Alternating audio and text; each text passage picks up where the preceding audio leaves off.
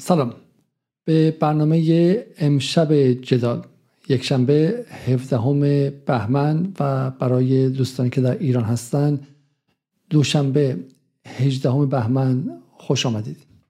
حدوداً چهار روز تا سالگرد پیروزی انقلاب اسلامی در سال پنجاه و هفت بیشتر نمانده، اما خبری که این روزها دست به دست می شود خبر جالبی است و آنم که میرحسین موسوی نخست وزیر دهه شصت هم به سیل ضد انقلاب پیوست.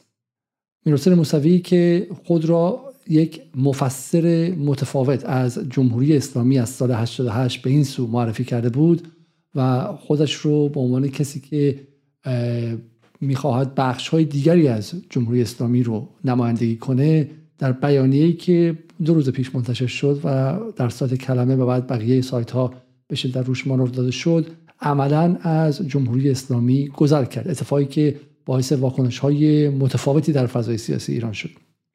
عده‌ای از به شکلی براندازها گفتن که اومده که سهم ما رو بگیره و عده‌ای گفتن که حتی میرحسین موسوی هم متوجه شد که جمهوری اسلامی اصلاح پذیر نیست و این به عبارتی آخرین میخ بر تابوت توهم کسانی بود که گمان می‌کردن جمهوری اسلامی اصلاح طلب قابل اصلاح. ما امشب درباره این بیانیه با شما صحبت می‌کنیم، درباره تبعاتش و معنیش و بحث بزرگتر از میرحسین موسویه و به نظر من بحثی درباره آینده وضعیت سیاسی ایرانه. اما امروز خبر دیگری اومد و اون که محمد خاتمی سید محمد خاتمی رئیس جمهور ایران در سالهای هفتاد و شش تا هشتاد و چهار هم بیانیه دیگری صادر کرد. در این بیانیه محمد خاتمی گفت که به شکلی با همین قانون اساسی هم همچنان می شود کارهای انجام داد، به عبارتی در ظاهر مقابل میرحسین موسوی ایستاد و گفتش که لازم به به شکلی گذار از جمهوری اسلامی و عبور از جمهوری اسلامی نیست، در همین ظرف هم می شود اصلاحی کرد و با یک لیست خیلی بلند بالا از چیزهایی که باید اصلاح شه منتشر کرد و در پایان هم گفت اما پروژه اصلاح طلبی به این شکل تا حد زیادی دیگه بی‌معنی و ممتنع هست و به صخره‌های سنگی خورده و عملاً دیگه اعلام اعلام پایان پروژه اصلاحات رو کرد. یعنی برخلاف میرحسین موسوی که اصلا از قانون اساسی عبور کرد، هنوز در اون قانون اساسی به صورت بالقوه اصلاحات رو پذیرفت، اما گفتش که ما اصلاح طلبان دیگه امیدی نداریم و ما عملاً بودن نبودنمون علسوی است و اون هم به یک شکلی دیگه حالا اعلام اعلام شکست کرد. برای ما از مفهوم اوتانازی یا به شکلی مرگ خودخواسته برای تیتر امشب استفاده کردیم، چون هر دو نفر به عبارتی مرگ خودخواسته اصلاحات رو که مدعیش بودن و صاحبان به شکلی نمایندگانش بودن رو اعلام کردن و حالا ما وارد پروژه های ناشناسی باید بشیم قاعدتا. خب بگذارید که با بحث میرحسین موسوی شروع کنیم امشب و بیانیه موسوی رو به شکلی باز کنیم. اما قبل از ادامه بحث میگم، چون حدودا نیم ساعت پیش کلا تبلیغ شد، بسیاری از دوستان نمیدونن که امشب ما برنامه داریم و این در اختیار شماست که با لایک کردن برنامه به بقیه اجازه بدید که از بودن برنامه در یوتیوب مطلع شن. خب بریم سراغ آقای میرحسین موسوی. ما حتی برنامه‌ای در جدال در تابستان داشتیم درباره بیانیه دیگر موسوی که به نسبت نسبت به شایعه اینکه مجتبی خامنه‌ای قرار رهبر شه واکنش نشون داده بود و اون رو ما در موردش مفصل صحبت کردیم. هنوز میتونید پیدا کنید اونجا توی برنامه قدیمی جدال و اونجا والا خیلی از حرفا در مورد موسوی و به شکلی ارتباط شخصی که من خودم با پروژه موسوی، با فیگور موسوی داشتم، با شخصیت و پرسونای موسوی داشتم، اونجا بالا بحث ها تا حد زیادی گفته شده، اما خب این بیانیه یک قدم فراتر از اونه. من میخوام بخش از این بیانیه رو با هم دیگه بخونیم و به شکلی ببینیم که موسوی در اینجا چه چیزی اصلا گفته.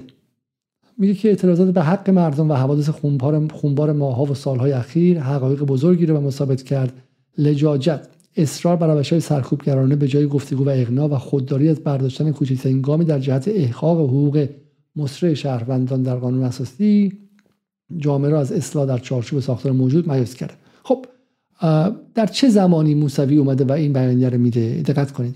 و بعد هم خاتمی میده حدود یکی دو هفته بعد، یه هفته در روز بعد از اینکه رضا پهلوی آمد و از مردم خواست که بهش وکالت بدن، به عبارتی حالا خودش نه مستقیم ولی نوچه‌ها و اطرافیانش خواستن که بیایید و تکلیف رهبری در اپوزیسیون خارج از کشور رو معین کنیم و خب به اتفاق خیلی کمدی افتاد اونجا. از بین هشتاد و پنج میلیون ایرانی در وبسایت چنج دات اورگ که مهمترین وبسایت پتیشن و تومار در جهانه، فکر کنم سیصد و پنجاه تا چهارصد هزار نفر به شازده رضا پهلوی وکالت دادن. دقت کرده باشین نازنین زاغری برای آزادی شده اون جهانی بود، هشتصد هزار تا نهصد هزار تا یک میلیون امضا گرفتش، همینطور هم پیشم آدمای دیگه‌ای که بودن و چهارصد هزار امضا با این همه تبلیغاتی که ایران اینترنشنال و من و تو و بی بی سی و رادیو فردا و رادیو زمانه و غیره و غیره بیست و چهار ساعت برای این اپوزیسیون میکنن، یک چیز به شکلی کمدیه و نشون میده که کسی با چهارصد هزار امضا نمیتونه نماینده هشتاد و پنج میلیون نفر باشه، اونها برای تغییر حکومت. مثلا در این فضایی که چند اتفاق افتاده، یک به عبارتی جنبش زن زندگی آزادی تمام شده، فاتحهش هم خوانده شده. از آخرین باری که بی بی سی ایران اینترنشنال تونستن حتی عبور و مرور پنج تا شهروند رو با تکنیک های رسانه‌ای به عنوان اعتراضات مردم سنندج به فلان نشون بدن، نزدیک سه ماه گذشته، دو ماه گذشته و هیچ اتفاقی نیفتاده. چیزی که قرار بود انقلاب رو به فزاینده و افزون بشه که هر لحظه بیشتر شونده مردم ایران علیه این جمهوری اسلامی پر از ظلم باشه، دود شده رفته هوا و همه دارن دنبالش میگردن که کجاست، کوش، چی شد، پس چی شد و کسی نمیتونه پیدا کنه که این چی شد. و بی بی سی که هر روز با این شروع میکرد اون برنامه صبحگاهیش رو که سلام، امروز مردم ایران در روز پنجاه و هفتم انقلاب، شصت و هفتم انقلاب، هفتاد و پنجم انقلاب، دیگه نمیپرسه، نمیگه چنین چیزی رو و هیچ کس هم توی این هشتاد و پنج میلیون ایرانی نیست بره یقه‌شو بگیره بگه چی شده، مگه میشه روز هشتاد و پنجم انقلاب، چهل و پنجم انقلاب، بقیه‌اش چی شد؟ اگه انقلاب تموم شد بیا یک روز اعلام کن که انقلاب مردم ایران به پایان رسید، فصل اول خداحافظ، ممکن حالا باز برگردم و غیر. تو چنین فضایی که در جهان عینی ابجکتیو در خیابان، چیزی که با چشم غیر مسلح قابل دیدنه، انقلابی وجود نداره، جنبشی هم وجود نداره. یعنی همون دانشگاه‌هایی هم که یه سر و صدایی می‌کردن، یه آوازی می‌خوندن و یه پایی می‌زدن و غیره، اون هم وجود نداره. در همون اکباتانی هم که به شکلی شب به شب جوانانشون سرشون گرم می‌شد و می‌بودن تو خیابون یک دادی می‌زدن، اون هم وجود نداره. ببینید این کم چیزی نیست، کم چیزی نیستش. دو ماه و نیم پیش این موقع رادیو بی بی سی رو که روش باز می‌کردی، ایران اینترنشنال که باز می‌کردی، اولین صدایی که می‌اومد بود که امسال میده کشته سپاه، مرگ بر کل نظام، امسال میده کشته سپاه، مرگ بر کل نظام، بسیجی سپاهی تیکه تیکتون میکنیم. این این شعارشون بود دو ماه و دو ماه پیش، دو ماه و نیم پیش. فرام نگذارید فراموشی رسانه‌ای بر شما حاکم شه.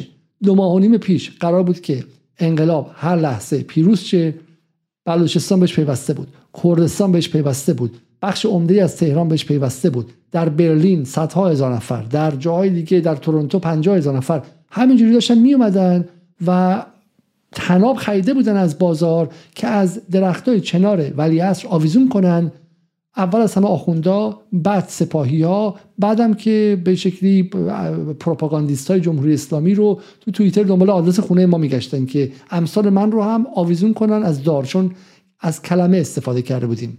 جنبشی که دنبال زن زندگی آزادی بود به خاطر تفاوت عقیده با امثال ما میخواست ما رو هم دار بزنه. این این کلمه معنیش در علوم سیاسی و در تاریخ غرب حداقل یک چیز خیلی واضحه، فاشیسم دیگه. خب این فاشیست ها آمده بودن که تناب دار آویزون کنه. حالا این فاشیست ها رفتن و دود شدن، رفتن هوا و سرابشون و بازنمایی رسانه‌ایشون که با تکنیک‌های جنگ هیبریدی و جنگ رسانه‌ای و تکنیک‌های به شکلی رسانه‌ای مدرن و میلیاردها دلار پولی که بن سلمان و بقیه خرج کرده بودن، اونم تا یه حدی تونست این سراب رو نگه داره، این جنگ سایه‌ها و این به شکلی جنگ به شکلی میراژها، سراب‌ها رو نشون بده و اونم دود شده رفته هوا، اونم نیستش. و در خلأ هر گونه اعتراض واقعی از جانب مردم ما بیست و چهار ساعته مشغول این هستیم که به چه کسی می‌خوایم وکالت بدیم. پس ما یه ده روز بیست روزی بحث وکالت به شازر رضا بودش و اینکه اسماعیلیون بهش وکالت میده و نمیده و مسیح علینژاد اومد گفت که گفت وکالت رو چرا بدیم، هممون با همدیگه باشیم و یه شورای مشترک تشکیل بدیم و هر کسی اومد یه سهمی گرفت و اینها. اون قضیهش چی بود؟ قضیهش این بود که داستان داشت تموم میشد، داشتن میرفتن بودجه ها رو بگیرن از جاهای مختلف و همینطور هم به غرب بگن آقا ما هستیم، ما ما به شکلی داشتن رزومه پر میکردن، اپلیکیشن برای شغل بود که اگر میخواین سپاه رو ببرید توی لیست تروریستی و میخواین بگید که مردم ایران هم از شما چنین تقاضایی دارن، مسیح میگفتش که من میتونم بیارم. پهلوی میگفتش که اگر میخواین بحث مثلا چه میدونم قطع ارتباط اروپا باشه با ایران، اسماعیلیون میگفت قطع ارتباط اروپا باشه با ایران برای فشار بیشتر، من میتونم بیارم. پهلوی میگفت اگر میخوایم مثلا یک کاریه کنیم، هر کدومش داشتن میگفتن ما چه کارهایی میتونیم برای آینده بکنیم، چه جور به قول معروف به شکلی چه خدماتی میتونیم بدیم برای ایران ستیزی شما و برای حملات شما علیه ایران در سطح ژئوپلیتیک و در سطح به شکلی سیاست خارجی اتحادیه اروپا، آمریکا و کانادا و کشورهای غربی. این خدمتشون بود. بعد داشتن هول هولکی میرفتن، ولی خودشون میدونستن که قرار نیست رهبری انقلابی کنن چون انقلابی در کار نبود. حالا تو چنین فضایی پس از اون که پروژه در ابعاد خارجی شکست خورده و شکستش هم بسیار واضح و مبرهنه، در داخل ایران دو تا نامه میاد بیرون و هر دو دایه نوعی از نمایندگی سیاسی دارن. برای همین اولین موضوعی که باید بهش دقت کنید بحث انتقال، در واقع تلاش برای انتقال رهبری اعتراض از خارج کشور به داخل کشوره. خارج کشور مزمحل شده، به رغم همه پولهایی که از بن سلمان و غیره بهش رسیده نتونسته ادامه پیدا کنه و حالا اومده چی؟ اومده اپوزیسیون، اومده به به داخل کشور و میخواد مرکز ثقل رو به داخل بیاره و داره براش مشروعیت سازی میکنه و یک به شکلی آلترناتیو برای این کار کیه؟ میرحسین موسوی. حالا آلترناتیوهای دیگه هم هستن. مؤسسه نظرسنجی گمان یک نظرسنجی ساخته آقای عمار ملکی که قشنگ میشه بر در کتاب رکوردهای گینس در زمره هپروتی ترین نظرسنجی های تاریخ نام برد. یعنی احتمالاً این نظرسنجی فقط کسانی میتونن قبول کنن که در عالم هپروتیات باشن و اینجا حالا یک لیستی برده از کسایی که میتونن رهبران انقلاب باشن، نسرین ستوده و علی کریمی و علی دایی و اینها به شکلی همه رهبران بالقوه انقلاب هستن. حالا ولی ولی حالا تو جهان جهان, جهان واقعی احتمالاً خب میرحسین موسوی مشروعیت واقعی داره. الان دوازده سیزده ساله که گفته میشه در حصر، حالا چگونگی حصر رو ما نمیدونیم، و این مشروعیت داره و به شکلی محبوبیت مالا در بخشی از جامعه داره. ما عدد رقم نداریم بدونیم که چیه. در چنین شرایطی نامه میرحسین موسوی در میاد. میرحسین موسوی که میگم در تابستان اومده پوزیشن رادیکال گرفته و کلا همیشه کارکرد موسوی چیه در این سالهای اخیر اینه که موسوی میاد مثل کاری که تایزاده قبلا میکرد، به مرگ میگیره موسوی که فضا سازی کنه برای بقیه که بتونن برن با جمهوری اسلامی نگوشییت کنن، مذاکره کنن و به تبع راضیش کنن. در تابستان قبل از این که بتونن به واسطه زن زندگی آزادی یک انفجار اجتماعی به وجود بیارن، خاطرتون باشه هول یک شایعی که حتی یک خط، یک اپسیلون، یک گرم در واقعیتش ما مستندات نداشتیم و اونم این بود که آقای خامنه‌ای قراره بعد از خودش رهبری رو به مجتبی خامنه‌ای واگذار کنه. اصلا یک چیزی که میگم باور نکردنی، این که من بگم آقا علی علیزاده برنامه رو که قطع میکنه، چه ماسکشو ور میداره و پشتش چه میدونم یه صهیونیسته، یه سپاهیه، اصلا نمیشه ثابت کرد چون برنامه خاموش میشه، علی علیزاده تبدیل به گربه میشه. گزاره ابطال ناپذیر و اثبات ناپذیر. و ما در مورد اون یه برنامه داشتیم که این فقط برای این بود که بتونن فضا رو متشنج کنن و این رو خب به موسوی این پروژه رو منتقل کرده بودن. و حالا اول موسوی، بعد اینو من بگم اول قبل از ادامه فیگور موسوی، بذارید ما فیگور موسوی اول حرف بزنیم چون بسیار شاید برای بعضی سخت باشه و من فیگور موسوی رو شخصا در موردش حرف میزنم بدون هر گونه عذاب وجدانی براش حرف میزنم چون بخشی از زندگی شخصی من قربانی فیگور موسوی است. من زندگی شخصیم رو، مسیرش رو عوض کردم، الان اینجا ایستادم و حالا خودم گمان میکنم که یک هزینه‌ای دادم و غیره به خاطر میرحسین موسوی و به خاطر ایمانی که زمانی در سال هشتاد و هشت به اون داشتم. برای همین از منظر شخصی خودم حرف میزنم و اون عربده هایی که الان میخوام بگم بی‌شرف بی‌شرف رو میتونن همشون رو به شکلی در دهنشون بذارن و دهنشون رو ببندن و گوش کنن به این قضیه. میرحسین موسوی، حالا غیر از اسمش سید بودن، میرحسین موسوی و غیره، جایی ایستاده که میگم این فیگور گفته میشه که در حصر جایی که ائمه شیعه بودن هزینه داده، مقابل دولت زمان، حکومت زمان ایستاده، از حق مردم دفاع کرده و غیره، و این به نظر میاد که خب همه چیزهایی که در مسیر حق میسته.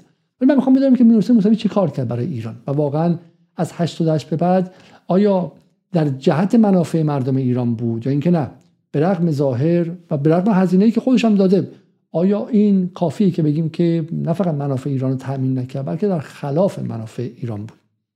در سال هشتاد و هشت، در زمانی که ایران در داشت میرفت که مسیر به شکلی اقتدار منطقه‌ای رو طی کنه، در جنگ سی و سه روزه متحد ایران حزب الله در مقابل اسرائیل مهمترین پیروزی به نظر من تاریخ اعراب رو پیدا کرده بود، از زمانی که حکومت قاسم استعماری اسرائیل شکل گرفته بود و ایران در عراق عملا آمریکا رو شکست داده بود و شکست سهمگینی هم به آمریکا داده بود و در داخل هم حالا به یمن قیمت نفت و غیره به شکلی وضع اقتصادی اصلا با الان قابل مقایسه نبود و محبوبیت و مشروعیت جمهوری اسلامی بدون هر گونه درواسی بسیار چه بسا بیشتر از الان بود. احمدی نژاد چه خوب چه بد بسیار بیشتر از ابراهیم رئیسی محبوبیت داشت و این رو بر اساس آمار و ارقام داریم میگیم. ما در همون انتخابات هشتاد و هشت هم حتی تخلف و تدلیس و هر چیزی که شده باشه همینجوری رأی داشتش و میرحسین موسوی در اون موقع اومد و بر جامعه ایران شکافی رو تحمیل کرد که میتونست ایران رو به ورطه فروپاشی بکشه و عملا هم همین اتفاق تا حد زیادی افتاد. فروپاشی اجتماعی رخ داد، خانواده ها از هم جدا شدن، به شکلی شبکه‌های اجتماعی آدم‌ها، دوستان، همکاران از هم جدا شدن. چرا؟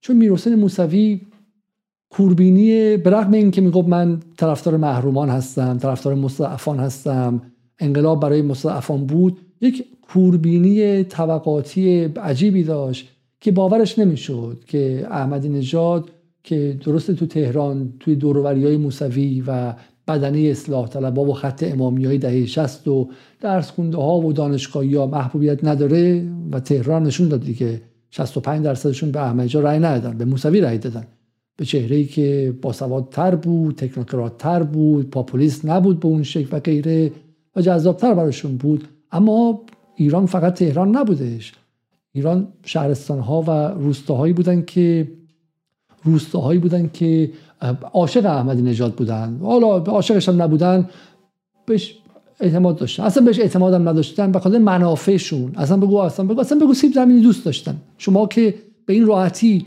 به مردم تحقیر میکنید، همون موقع مسیح علینژاد یک مقاله کثیف در اعتماد الملی نوشته بود که واقعا شرم آور بود. من رفتم در کیش دیدم که این دلفینا میپرن بالا و بعد مربی آخرش بهشون ماهی میده و مردم ایران هم مثل اون دلفینای هستن بالا پایین میپرن که احمدی نژاد بهشون یه یارانه نقدی بده، بهشون یه پولی بده و بسته سیب زمینی بده. شما که اون همه تحقیر کردین جامعه ایران رو، ولی در اون موقع به خاطر این کوربینیاتون شما نپذیرفتید نتیجه انتخابات رو، نتیجه انتخاباتی که تمام اصلاح طلبان بعد از اون گفتن که تقلب به معنای تغییر دهنده سرنوشت توش نبوده. عباس عبدی گفت، تاجزاده گفت، به بعد زمینی، حجاریان گفت تدلیس بوده، خدای خاتمی هرگز نگفت تقلب بوده و نواری که ازشون در جای غیر رسمی است میگه تقلب نشده و غیره. و در چنین انتخاباتی در چنین انتخاباتی آقای موسوی اومد و ایران رو باش کاری که ایران شکننده، ایرانی که چلو اون موقع سی و چلو یک سال از عمر بله بله سی, سی و یک سال از عمر انقلاب میگذشت، یعنی دولت ملت ما سی و یک ساله بود. کاری که توی آمریکا که ترامپ داشت میکرد هنوز ممکنه به جنگ داخلی بکشه، تشکیک به انتخابات. کاری که در سال دو هزار دموکرات ها با انتخابات تقلب شده جورج بوش نکردن، جورج بوش سینیور، خب عذر میخوام جونیور، در سال دو هزار الگور انتخابات رو برد و در فیلادلفیا که برادر بوش فرماندار بود، جب بوش فرماندار بود، با دویست تا رأی گفتن که نه، به بوش به جورج بوش رأی دادن و همین مثلا تقلب و دموکرات‌ها حتی خواهان شمارش دوباره و اینها به این شکل نشدن که فروپاشی اجتماعی اتفاق نیفته. و موسوی رفت و این کارو کرد و الان دوازده سیزده سال گذشته و هرگز اذعان نکرده که اون جملهش در شب بیست و دوم خرداد هشتاد و هشت که به به شکلی به یقین میگم که من برنده قطعی انتخابات هستم، جمله‌ای دروغ، کذب و به شکلی ناصحیح بود که ایران رو به انفجار اجتماعی رسوند. برای من سوالم اینه که موسوی در سال هشتاد و هشت ناجی جمهوریت بود یا اینکه کسی بود که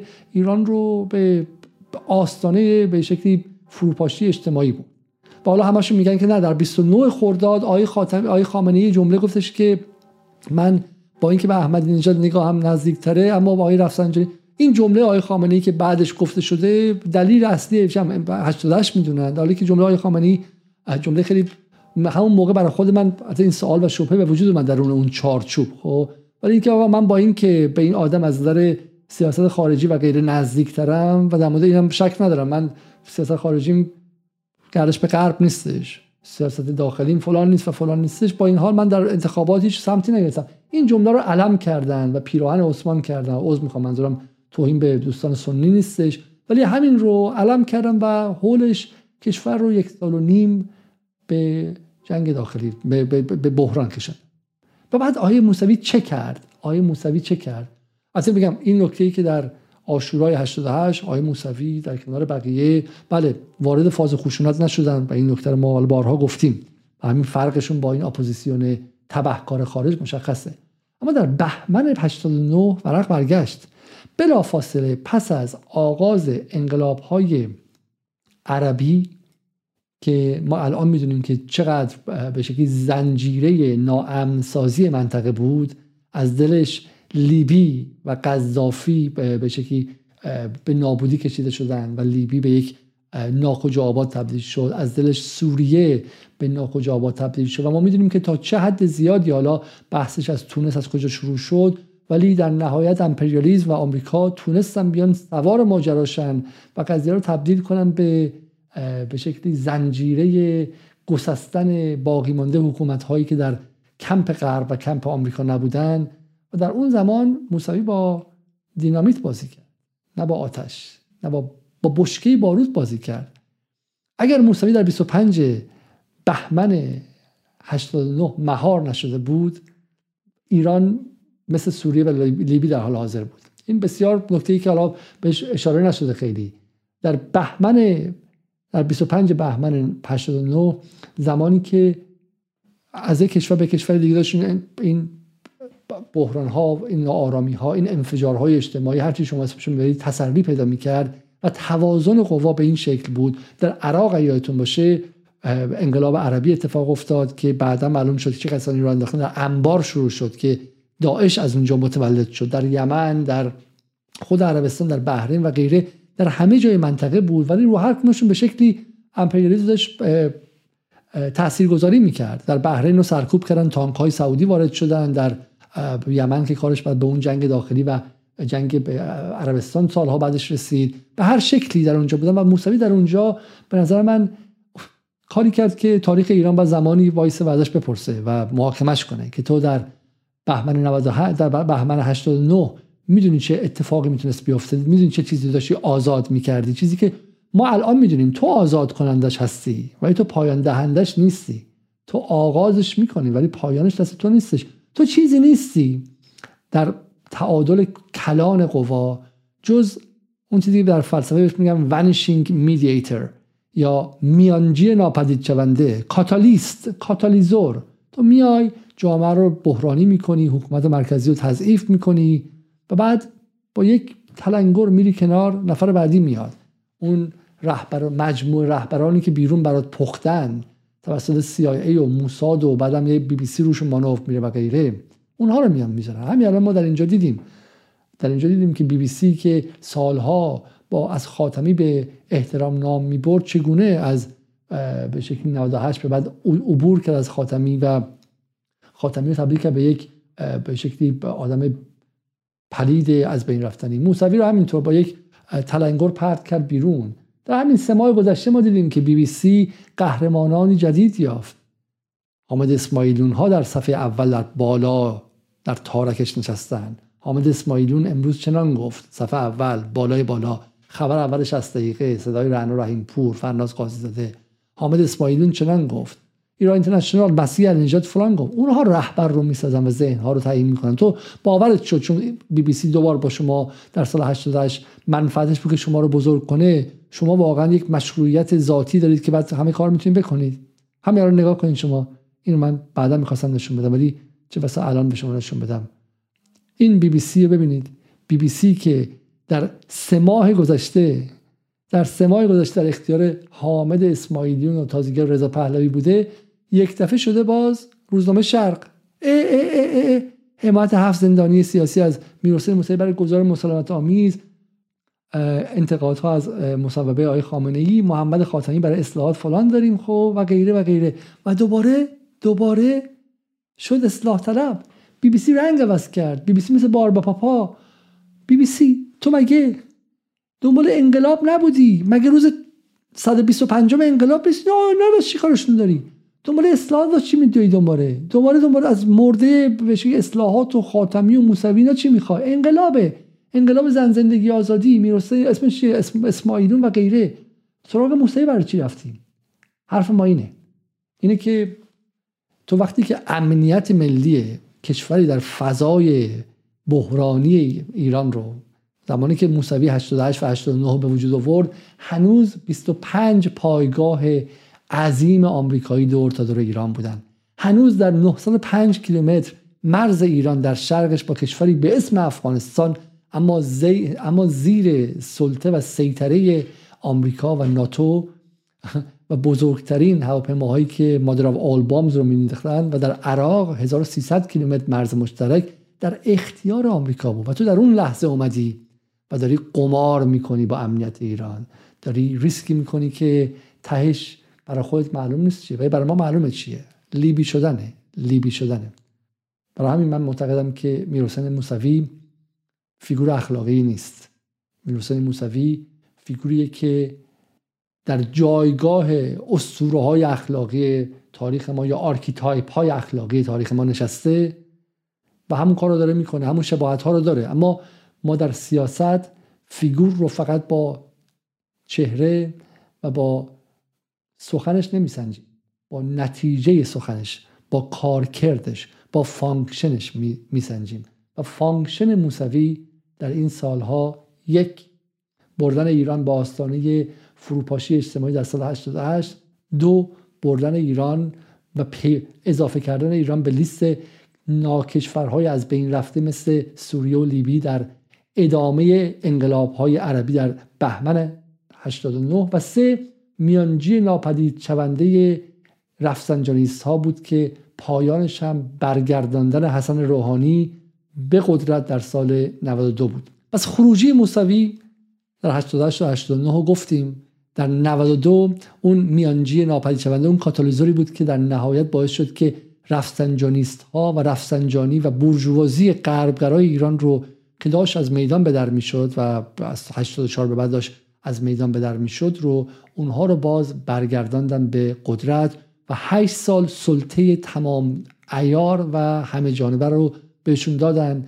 به خودشون، به شرکت هاشون، به اتاق بازرگانی هاشون و به اولیگارشی که از دل اونها اومده بود. و دیدیم که بین نود و دو تا هزار و چهارصد جامعه ایران چه بر سرش اومد. دلار سه هزار تومانی شد زمانی که روحانی میرفت بیست و پنج هزار تومان، یعنی ما از دلاری که زمان خاتمی شد دو برابر، زمان احمدی نژاد شد سه برابر و دو دهم، زمان روحانی شد بودن نه برابر.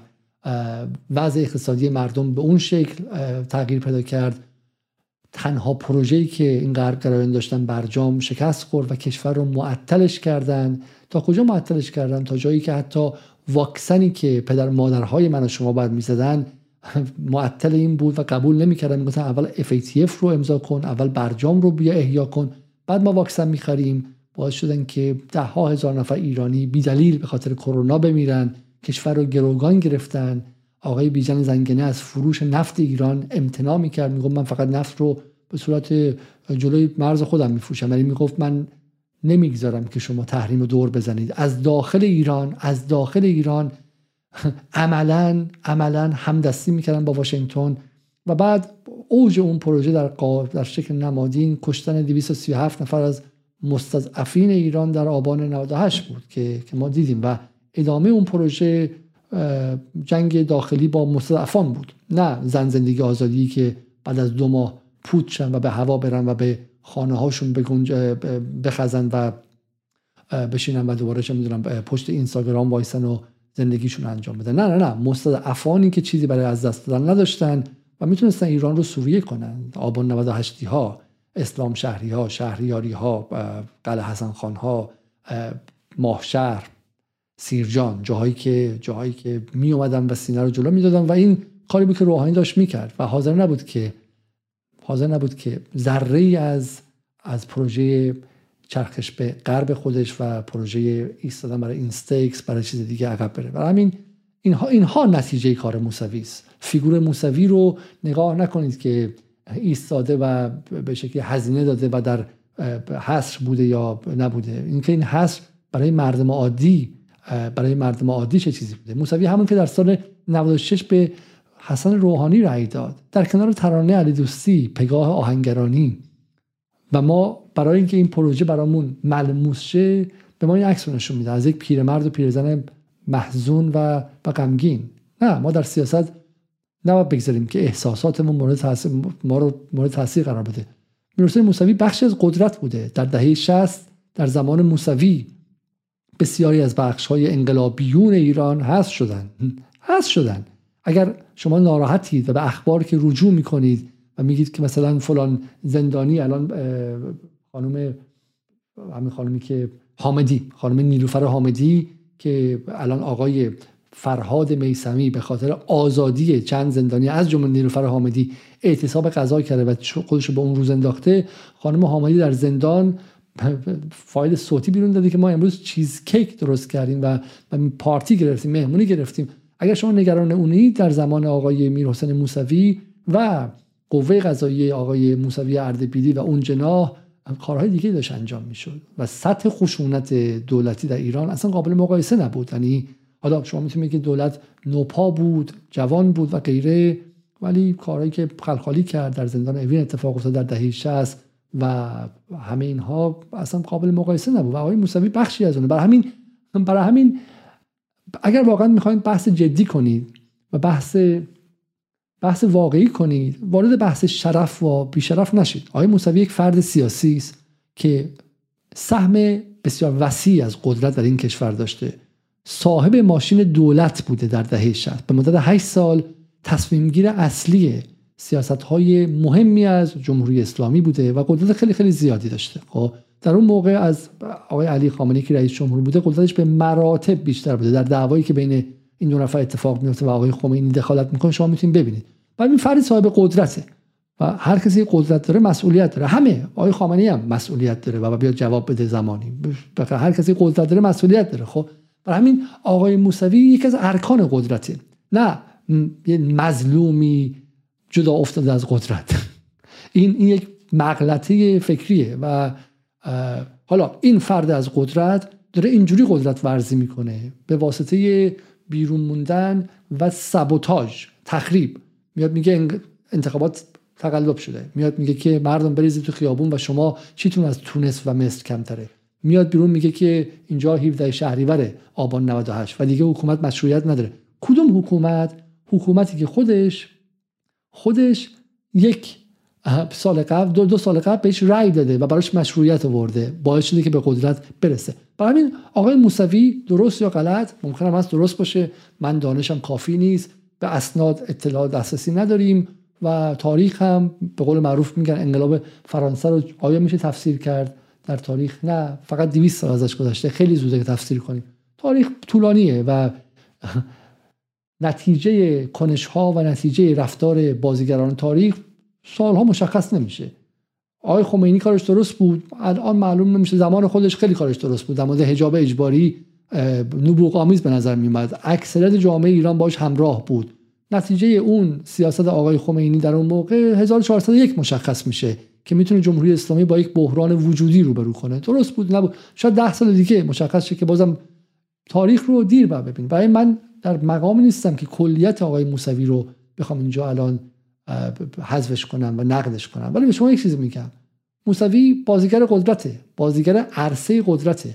اونو در مقام یک شهروند بی قدرت مظلوم بدون هیچ پشتوانه‌ای نیارید پایین. کسی که میتونه در سال هشتاد و هشت حکومت رو با یک بحران خیلی جدی وجودی روبرو کنه. آیا علی علیزاده میتونه این کارو کنه؟ آیا شما عباس و اسماعیل و لیلا و مریم و بنفشه میتونید این کارو کنید؟ ما هیچیم، ما هیچیم. آیا موسوی هیچ نبودش، خودش و جناحی که بهش متعلق بود تونستن کشور رو به چنان بحرانی بیارن که بعد از چهار سال عقب نشینی کنه نظام جمهوری اسلامی ایران و بگی بیان تو، بیان سهمتون رو بگیرید، یه ریاست جمهوری بگید هشت سال بگیرید و ما رو ول کنید، دیگه از این بیشتر بحران انجام ندید. برای همین از من نخواهید برای میرحسین موسوی دلسوزی کنم و از من نخواهید که با قوه سیمپاتی، امپاتی، همدلی، همدردی موسوی رو بسنجم. از من بخواید که در مقام یک فرد سیاسی و تحلیلگر سیاسی با عقل سرد میرحسین موسوی و حضور سیزده سالش رو، حضور سیزده ساله دوبارش رو در سپهر سیاسی ایران بسنجم و معتقدم که هشتاد و هشت یک فاجعه برای مردم ایران بود. هشتاد و هشت دفاع از جمهوریت نبود. هشتاد و هشت برگرداندن فاسدترین بخش‌های بورژوازی غربگرای جمهوری اسلامی و اولیگارشی غربگرای جمهوری اسلامی در قالب حسن روحانی و قبیله به شکلی پرفسادش بود که آمدند و خوردند و بردند و بر سر برجام و پروژه‌ای که گرفته بودند که ایران رو حتما به زور به غرب به شکلی الساق کنن، کشور رو گروگان گرفتن و یک نسل رو سوزوندن. و حسن و میرحسین موسوی در هشتاد و هشت کار رو به اینجا رسوند. میرحسین موسوی همینطور کشور رو چنان ضعیف کرد که اوبامایی که با نامه فدایت شوم و آشتی کنان سراغ علی خامنه‌ای آمده بود در فروردین هشتاد و هشت، یک سال بعدش بر اساس گفته نیویورک تایمز داعیه تحریم کردن ایران رو برداشت و بعد یک سال و نیم دو سال بعدش تحریم ها آغاز شد. بر اساس همه مستندات ضعیف شدن و دعوای داخلی در ایران چنین نقشی داشت. بگذاریم که اسنادی هست که پسر آقای رفسنجانی در لندن تقاضای تحریم کرده و گفته آقا اینها بدون فشار خارجی کاری نمی‌کنن و غیره. و سومین قضیه اینه که میرحسین موسوی همون این مهمه، بین فیگور و اکت فاصله بگذارید. این رو از من امشب بگیرید، شما به نظر من از خیلی حرفای دیگه مهمتره. فیگور یعنی چی؟ یعنی علی علیزاده در اینجا نشسته، تنهاست، بی کسه، دوربینش قطع میشه هر سی دقیقه یه بار، مظلومه، تهدید میشه، تو توییتر که میره بهش فوش به شکلی توهین آمیز به خواهر و مادر و همه چی میزن و شما براتون دلش شما دلت برای علی علیزاده بسوزه و بگی آقا این گناه داره پس حرف شما بپذیرید. این این فیگوره، این رو نپذیرید. ما از شما در جدال نمیخوام که اینو بپذیرید، ما میخوام با عقل سرد فکر کنید. فکر کنید که خروجی علی علیزاده و جدال چیه.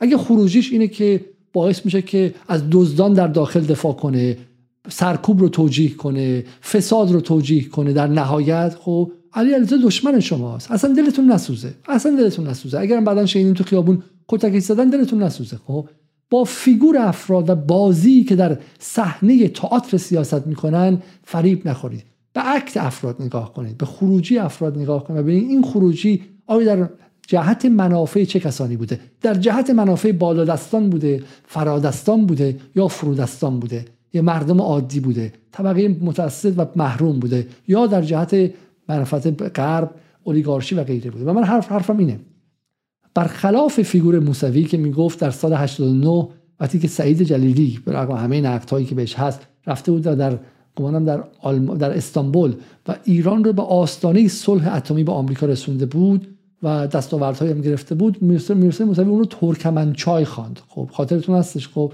در بیانیه اون رو ترکمنچای خواند. شاید هشتاد و هشت بودش که بعدا رو گفته میشد که به به شکلی به وسوسه و به به شکلی فریب حسن روحانی که بهش اطلاعاتی داده بود اینها این کار کرد، در حالی که بر اساس گفته خیلی از جمله عزت‌الله صحابی اون قطعنامه‌ای که سعید جلیلی میتونست بیاره همون موقع میتونست قطعنامه خیلی خوبی باشه، میتونست مانع از این شه که برج...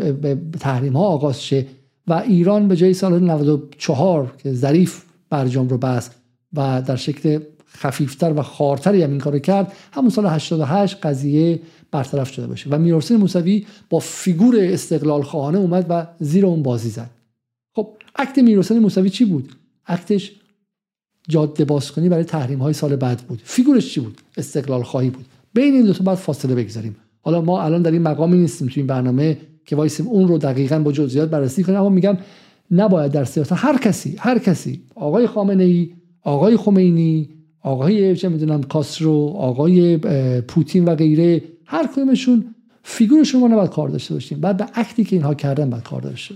و من میگم در سطح خارجی میرحسین موسوی اکتش دقیقاً در جهت تضعیف امنیت ملی ایران و در مقابله با استقلال ایران بود. در مقابله با استقلال ایران بود. از دل هشتاد و هشت چه کسی بیرون اومد؟ از دل هشتاد و هشت بی بی سی فارسی رسانه ملی ایرانیان شد. یعنی مرگ بر استقلال ایران، یک میخ بر استقلال ایران. بی بی سی فارسی مشروعیت پیدا کرد، وارد خانه‌های ایرانیان شد. از دل هشتاد و هشت ببینید چه کسانی بیرون اومدن. دور و بر خودتون نگاه کنید. تلویزیون ایران اینترنشنال رو باز کنید. این قهرمانانی که هر روز دارن میان و یک لگدی به ایران میذارن کیان؟ اغلبشون اصلاح طلبان یا سبزهای سال هشتاد و هشت دیگه. و فضا رو باز کرد برای همه، فضا رو برای همه باز کرد و یک رنگین کمانی درست کرد از همه کسانی که میخواستن بیان و بعدن سر از اتاق فکرهای آمریکا در بیارن و و اون تضعیف رو انجام داد. خب این نکته اول. و بعد هم که الان بحث جنگ سوریه اتفاق افتاد و بازم میگم یک جایی که یک جنگی که اگر نبود در اون شرایط و در اون موازنه قوا میشه گفتش که ایران جنگ به داخل ایران کشیده میشه. یعنی آمریکایی که در عراق و افغانستان شکست خورده بودش به واسطه جنگ‌های داخلی، انقلاب‌های به شکلی عربی و به وجود آوردن داعش و تکفیری‌های سلفی جبران میکرد شکست خودش در عراق و افغانستان. از سوریه شروع کرده بود ولی ما میدونیم که پایانش ایران بود. و ببینید که امثال موسوی کجا چگونه مقابل اون قضیه هم ایستادن. آخرین بارش که به سردار همدانی گفت آن سردار بی افتخار که در اونجا به چی تلف شد و غیره. با چنین وضعی موسوی وارد می شود. یک بار دیگه با یه میگن حالا دیر حسین موسوی با یه اختلاف زمانی چند ماهی میاد و عملاً پشت سر براندازه قرار میگیره. میگم تو آبان نود و هشت با یه اختلاف زمانی اومد گفت این هفده شهریور بود. هفده شهریور این چی؟ یعنی کارتون تمومه و غیره. و همش هم در مرز براندازیه. در مرز اینی که شما دیگه رفتنی هستین. من خمینی سال پنجاه و هفت ام، آقای خامنه‌ای هم شاهه و این همش با این مرز بازی میکنه. و جالبه که کسی که اینقدر رو مرزه و کار جمهوری اسلامی رو تمام میدونه و مشروعیتش رو از دست رفته میبینه، یه آدم عجیب مثل حسن روحانی که در عدم مشروعیتش واقعا برای خود طرفداراش هم شکی نیستش، به قدرت میرسه بدو بدو میره و بهش رأی میده. این چه عدم مشروعیتیه که با آمدن اولیگارشی غربگرایان باز دوباره مشروع میشه. این چه جمهوری اسلامی که سال هشتاد و هشت کشته و توی حالا کریزه تجاوز کرده که دروغی بود البته و بخوش بخوش کرده و دیگه در حد حکومت نازی ها پایین میارینش، بعد حسن روحانی حسن روحانی حسن روحانی که میاد مشروع میشه. این خیلی باور نکردنیه، یعنی اصلا غیر قابل فهمه. مثلا سال نود و دو چه تغییر کیفی انجام شده. یه آدمی اومده که توی شورای امنیت ملی بوده، دستش تا اینجا تا اینجا به شکلی سرکوب و به خشونت و اینها آلوده است. خب نفر بغل هاشمی رفسنجانی بوده که شما معتقد بودی که آغاز کننده نئولیبرالیسم بوده آقای موسوی. حالا واسه مثلا نکته اولو بگم قبل از اینکه اصلا وارد بیانیه موسوی شیم. نکته اول اینه از سال شصت و نه هفتاد عملاً با فروپاشی اتحاد جماهیر شوروی، با آغاز نظم نوین جهانی، تو ایران هم شکاف‌ها زیاد شد. شکافات مال اون موقع نبود، مال قبل بود. ما شکاف حول مکفارلند دیده بودیم، جناح غربگرا می‌خواست بره به سمت آمریکا. ما به شکلی بحث دیدار بحث به شکلی کنترل‌ها رو دیده بودیم و ایران گیت رو دیده بودیم. بحث دیدار آقای روحانی در پاریس با آمریکایی‌ها و احتمالاً اسرائیلی‌ها رو ما شنیده بودیم، در قال کتاب‌ها آمده بود و غیره. بخش جناح غربگرا می‌خواست بره به سمت به شکلی تنش زدایی با آمریکا. و سال شصت و هشت میشه. شوروی هم فرو پاشیده، نظم تک قطبی هم در حال آغاز و غیره.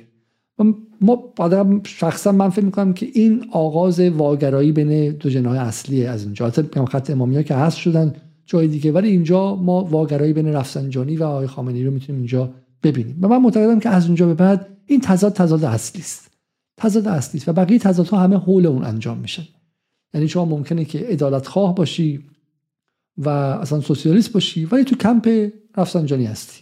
در نهایت سال هشتاد و چهار مثل یوسف اباظری میری تو میدون ترجیح وای میستی، میگی که به رفسنجانی شیراک ایرانه، احمد نژاد لپنه، به شیراک رای بدید. میری در نهایت میری در نهایت زیر رفسنجانی، میری زیر علم رفسنجانی. خب و همین سوسیالیست چپگرای سکولار هستی.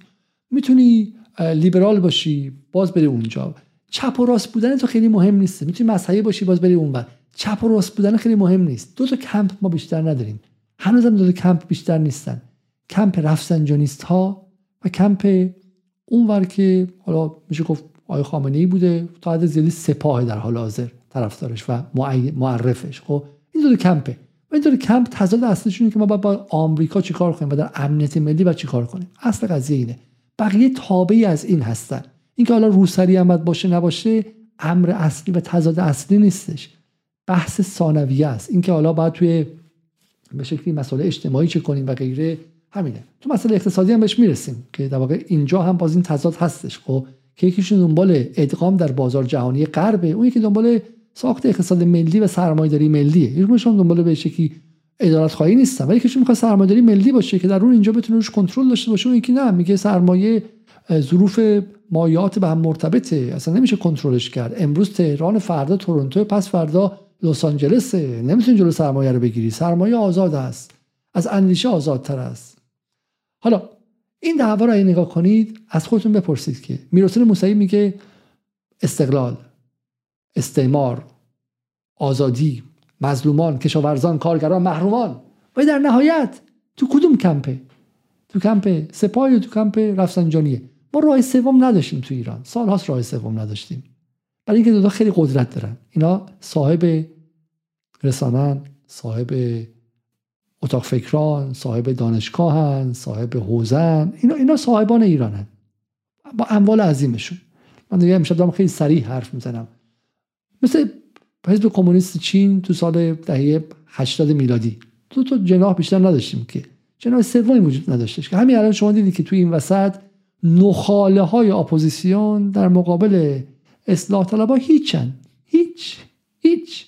حالا خیلی میگن تو چه به اصلاح طلبا حمله میکنین، بنده خدا چیزی نیستن. بنده خداها اصلاح طلبا، حالا اصلاح طلبا که خودشون کاتالیست کارگزاران و رفسنجانیستا و اعتدالیون و روحانیچیا هستن، بله بوقچی های سیاسیشون هستن. ما میدونم خود اصلاح طلبا رو وقتی میگیم منظورمون تئوریسین ها و تئوریسین های سیاسی جناح اولیگارشی بورژوازی غربگرا، این ما دقیقاً میدونیم. خب خود ما با چهار تا اصلاح طلب عباس عبدی و حجاریان کار نداریم که اینا جاده بازکن‌های اونها هستن، ولی اینا خیلی چیز هستن. همین اتاق بازرگانی میتونه ایرانو فلج کنه، فلج کرده.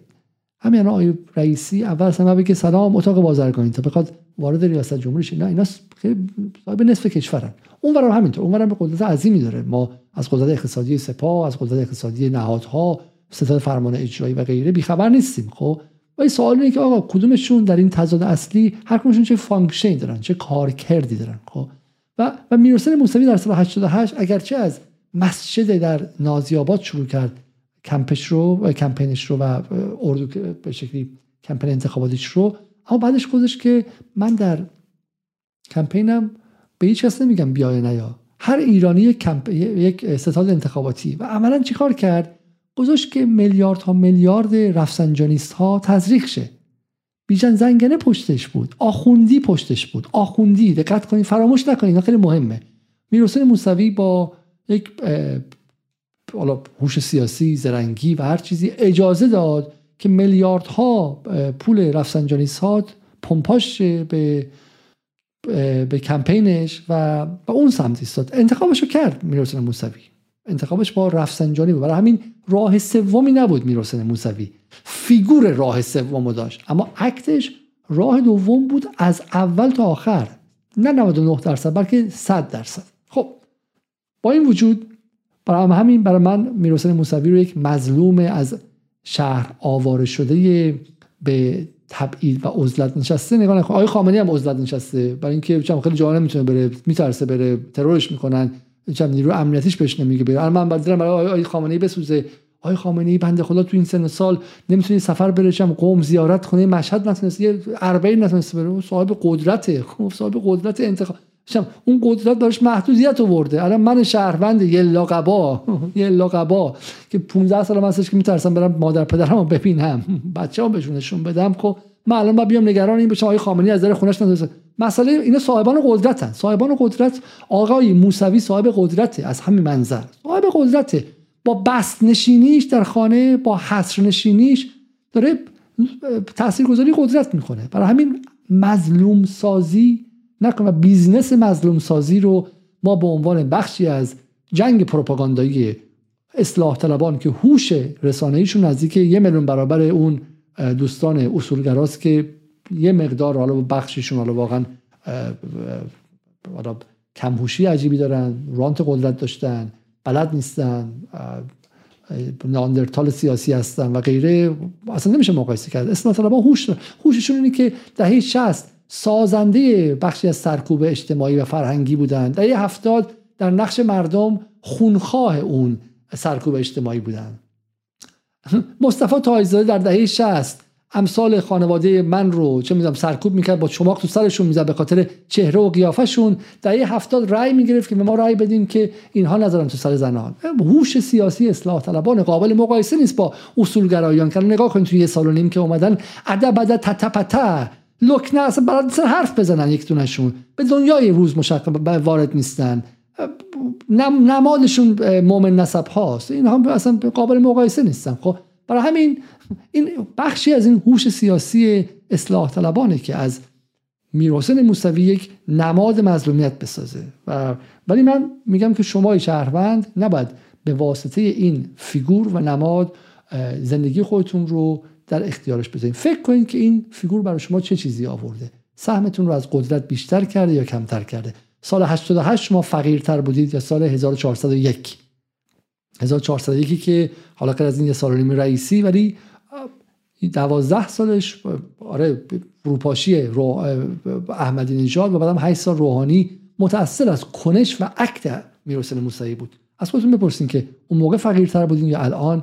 و اون موقع اون مسیر اگر فرو نپاشیده بود ایران مقتدرتری داشتیم یا امروز؟ و ساده ترینش اینه که سال هشتاد و هشت به میرحسین موسوی آفر دادن که تو کشور رو به هم نزن، چهار سال بعد دوباره در انتخابات شرکت کن و تو میتونستی به جای حسن روحانی بر سر قدرت بشینی، تویی که ادعای عدالت خواهی داشتی، تویی که ادعای محرومین و مستضعفین داشتی و میتونستی برخلاف حسن روحانی که همیشه از دل بازار و راست و روحانیت مبارز و غیره اومده بود، میتونستی کشور رو به اون سمت ببری و نه ترجیح داری که تو کشور به آستانه فروپاشی ببری. پس این بحث ما با میرحسین موسوی. اما بریم سراغ بیانیه امشبش. این حرفا رو من سالهاست میخواستم بزنم و هی بر دهن خودم قفل زده بودم، چرا که میرحسین در حصر در غیره غیره غیره، ولی من میگم این حداقل از سهم خودم از زندگی از دست داده و از جوانی از دست داده از میرحسین موسوی میگم و بدون ذره‌ای به شکلی حس عذاب وجدان دارم میگم. خب موسوی میگه که زایش دلهوره آور فاصله های طبقاتی، کاملا حق باش، اثرات سیاست های ماجراجویانه دشمن محور به جای دوستی و همکاری جهانی و منطقه‌ای. شوخی میکنید آقای موسوی، شوخی میکنید شما؟ یعنی بعد از داستان ترور قاسم سلیمانی توسط دونالد ترامپ، پس از پاره کردن برجام توسط دونالد ترامپ، پس از ترور فخریزاده داخل ایران توسط اسرائیل که بهش مباهات میکنه، پس از ترور صیاد خدایی در داخل ایران، تو از سیاست‌های ماجراجویانه دشمن محور به جای دوستی و همکاری جهانی و منطقه‌ای حرف میزنی. خب همین جمله همین جمله کار ما رو با موسوی به عنوان یک آدمی که زمانی ادعای استقلال خواهی و آمریکا ستیزی داشت و امپریال ستیزی تمام میکنه. چون مردم عادی کوچه خیابان ایران که برای قاسم سلیمانی به خیابان رفتن و تشییع جنازه شرکت کردن، اونها میدونن که سیاست‌های ماجراجویانه دشمن محور به جای دوستی و همکاری جهانی منطقه‌ای نبود. خود اصلاح طلبایی که این حرفا رو ساختن تو دهه هفتاد و هشتاد دیگه از این حرفا نمیزنن. بعد از این قضایایی که بعد از برجام دهنشون بسته است. شما اونجا تو قار بودی، مثل اصحاب کهف، دیر به حرفای سال هفتاد و شش هفتاد و هفت اصلاح طلبا رسیدی، یا اینکه اتفاقی افتاده. حالا خانم مریم محمدی در برنامه دیروز میگفت میگفت میرحسین موسوی به خاطر حصر ذهنی شده. نه، شما ذهنی نشوی، بعد اخبارم میرسه، حالا شاید کانالیزش کنن و غیره، ولی ذهنی نیستش. این محصول استحاله تدریجی شماست. شما ذهنت عوض شده و اتفاقا نشون میده وقتی ذهنت عوض شده، دعوت با خامنه ای، دعوت با اینه که سهمت از قدرت چقدر شده، و چون سهمت از قدرت کم شده، برای استقلالم امر ثانوی است. یعنی تو بهتر از هر کسی میدونی تو بهتر از هر کسی میدونی که ایران در چهل و دو سال گذشته اگر زمانی واقعا سیاست ماجراجویانه دشمن محور داشت، در زمان شما بود، زمانی که آقای میردامادی، به گفته نقل قول از آقای کروبی میکنم، آقای میردامادی که بعداً دبیرکل جبهه مشارکت شدن، اسلحه به عربستان فرستادن اسلحه فرستادن که بعد به اون جمعه سیاه منجر شد. خب برای همین سیاست ماجراجویانه دشمن محور کجا بوده؟ ایرانی که توسط بیست و پنج پایگاه آمریکا محاصره شده و آقای خامنه‌ای در این سالها نگذاشت خون از دماغ کسی در حول مسئله امنیت ملی ریخته بشه، سیاست ماجراجویانه دشمن محور داشته. اگر سیاست ماجراجویانه دشمن محور داشت که بعد ایران باید الان درگیر جنگ بود، ولی ایران نبود. از سال شصت و هشت که حداقل بحث امنیت ملی ایران بیش از هر چیزی دست آقای خامنه‌ای و با اون معماری که معماری کلان علی خامنه‌ای بودش، ایران درگیرش جنگی که نبود، هیچی. جنگی هم که قرار به داخل ایران کشیده بشه رو به صورت پیشگیرانه سالها قبلش در سوریه انجام داد و بخشیش رو در عراق، در داخل عراق انجام داد و و نگذاشت که جنگ امپریالیسم به داخل مرزهای ایران برسه. برای همین خیلی جمله عجیبی و دقیقاً نشون میده که شما کجا هستید. بعدی، فساد گسترده در نهادهای پولی و مالی. درسته. خفقان گسترده فرهنگی. خفقان گسترده فرهنگی که از الان توی ایران میدونی که در تهران تصاویرش داره میاد بیرون. حجاب اجباری عملا وجود نداره. همون حجاب اجباری که در دولت شما بیانیه پشت بیانیه، بخشنامه پشت بخشنامه، سیاست پشت سیاست، قانون پشت قانون بود که بعد چه میدونم خانواده‌های ما رو از گشت سارالله و کمیته و شب زنده شب زندانی بودن و غیره و غیره برسه. و همین سیاست‌های فرهنگی که در دولت شما گذاشته بود که الان که داره کمرنگ و کمرنگ‌تر میشه. فقدان آزادی‌ها و سرکوب وحشیانه زنان و مردان و حتی کودکان. فقدان آزادی‌ها در حالی که مقا... این این این اشاره این در اقتصاد آنلاین منتشر شده. خب در سایت رسمی جمهوری اسلامی، بیانیه خاتمی هم در شرق منتشر شده. خب فقدان آزادی‌ها، مقایسه کنیم با دهه شصت که دوره طلایی امام آقای میرحسین موسوی بود و این بیانیه میتونست باعث مرگ و اعدام شما بشه. آقای موسوی شوخی دارین میکنین شما؟ اصلا اصلا ببینید، حالا من حالا واقعا نمیخوام در آستانه انقلاب هم و سالگرد انقلاب هم هستیم، خب ولی اصلا شوخی نکنید. خب برای اینکه دوره سی و دو ساله علی خامنه‌ای اصلا به هیچ وجه قابل مقایسه با دوره طلایی به شکلی دهه شصت که شما همیشه ازش دوره طلایی قبلا نام می‌بردید نیستش. خب اصلا اصلا قابل مقایسه نیستش. اصلا از نظر فرهنگی اصلا به هیچ وجه قابل مقایسه، از نظر سیاسی به هیچ وجه قابل مقایسه نیستش. خب فقط به تعداد اعدامی‌های دهه شصت رو شما بخونید، خب ببینید که برای خون به روزنامه گاهن یک روزنامه و و در دوره علی خامنه‌ای شعار چند بچه هفده ساله و شانزده ساله گاهن مرگ بر خامنه‌ای بوده. خب و الان حکم عفو همشون اومده. برای همین شوخی نکنید، خب شوخی نکنید و دچار نسیان تاریخی نشید. شما مسئول دهه شصتید، مسئول دهه شصتید، مسئول انحصار انقلابی هستید که یک از چهار انقلاب بزرگ تاریخ بود و شما در انحصارش نقش داشتید.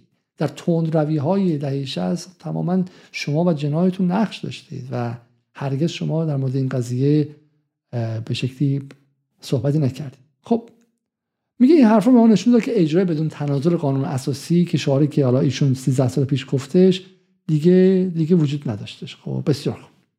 قانون به عنوان تنها راه نجات کشور زمانی معنی میده که خود بر ناموسی پیشین تکیه کنه. خب مثلا خب ایشون دیگه خب نمیخواد، میگه قانون اساسی فایده نداره. اینک همه از وجود بحران‌های به هم پیوسته در کشور خبر دارند. بحران اقتصادی از گسترش فقر تا سقوط آزاد ارزش پول ملی و تورم کمرشکنی که بار سنگین آن قامت اکثر مردم را خم کرده. آم. خب میگم فقط دلار وقتی داره گرون میشه دزدی داره انجام میشه دیگه. حقوق کارگر شش میلیونه، اول ماه مهر شش میلیون میشه با بیست و پنج هزار تومان میشه دویست و بیست دلار، دویست و چهل دلار. الان یه دفعه شده با دلار چهل و پنج هزار تومان خب شده بشم صد و سی دلار. حساب همه چی هم دلاریه تو این کشور. قیمت چه میدونم یه شیر که میخوای بخری، شیر خشک دلاریه، قیمت پوشک دلاریه، همه چی دلاریه. با همین آره یه فقر رو به افزایشه. ولی آقای موسوی تو کجا زمان حسن روحانی بودی؟ حالا برای اینکه باز پارسال که قیمت میشه دستمزد کارگر پنجاه درصد بیشتر شد، ولی زمان روحانی شما کجا بودی که به دولتی که به دست شما و با اکت شما به قدرت رسیده بود و اطرافیان شما درون هیئت دولتش بودن، آخوندی و زنگنه در هیئت دولتش بودن، در اون فقری که هم فقیر میکردن فقیرها رو میکشتن، چرا اون موقع اعتراض نداشتی؟ تو چرا این ذره اعتراض به حسن روحانی، اولیگارشی اعتدالیون، کرباسچیون، کارگزاران، اتاق بازرگانی هاشون، رفسنجانی، رفسنجانیست ها، شمخانی ها، به اونها ذره اعتراض نداشتی هرگز؟ فقط علی خامنه‌ای و سپاه. مشکل تو چیز دیگه ایه. مشکل تو چیز دیگه ایه. مشکل تو پس فقر نیست. فقر زیر روحانی خوب است، فقر زیر رئیسی بد است. مسئله شما چیز دیگه ایه. دقیقاً در همون دو قطب تنها تنها دو قطب موجود. مسئله تو این که تو به یه قطب نزدیکی و فقط به قول معروف وقتی قش میکنی که دولت نزدیک به خودت سر کار نباشه.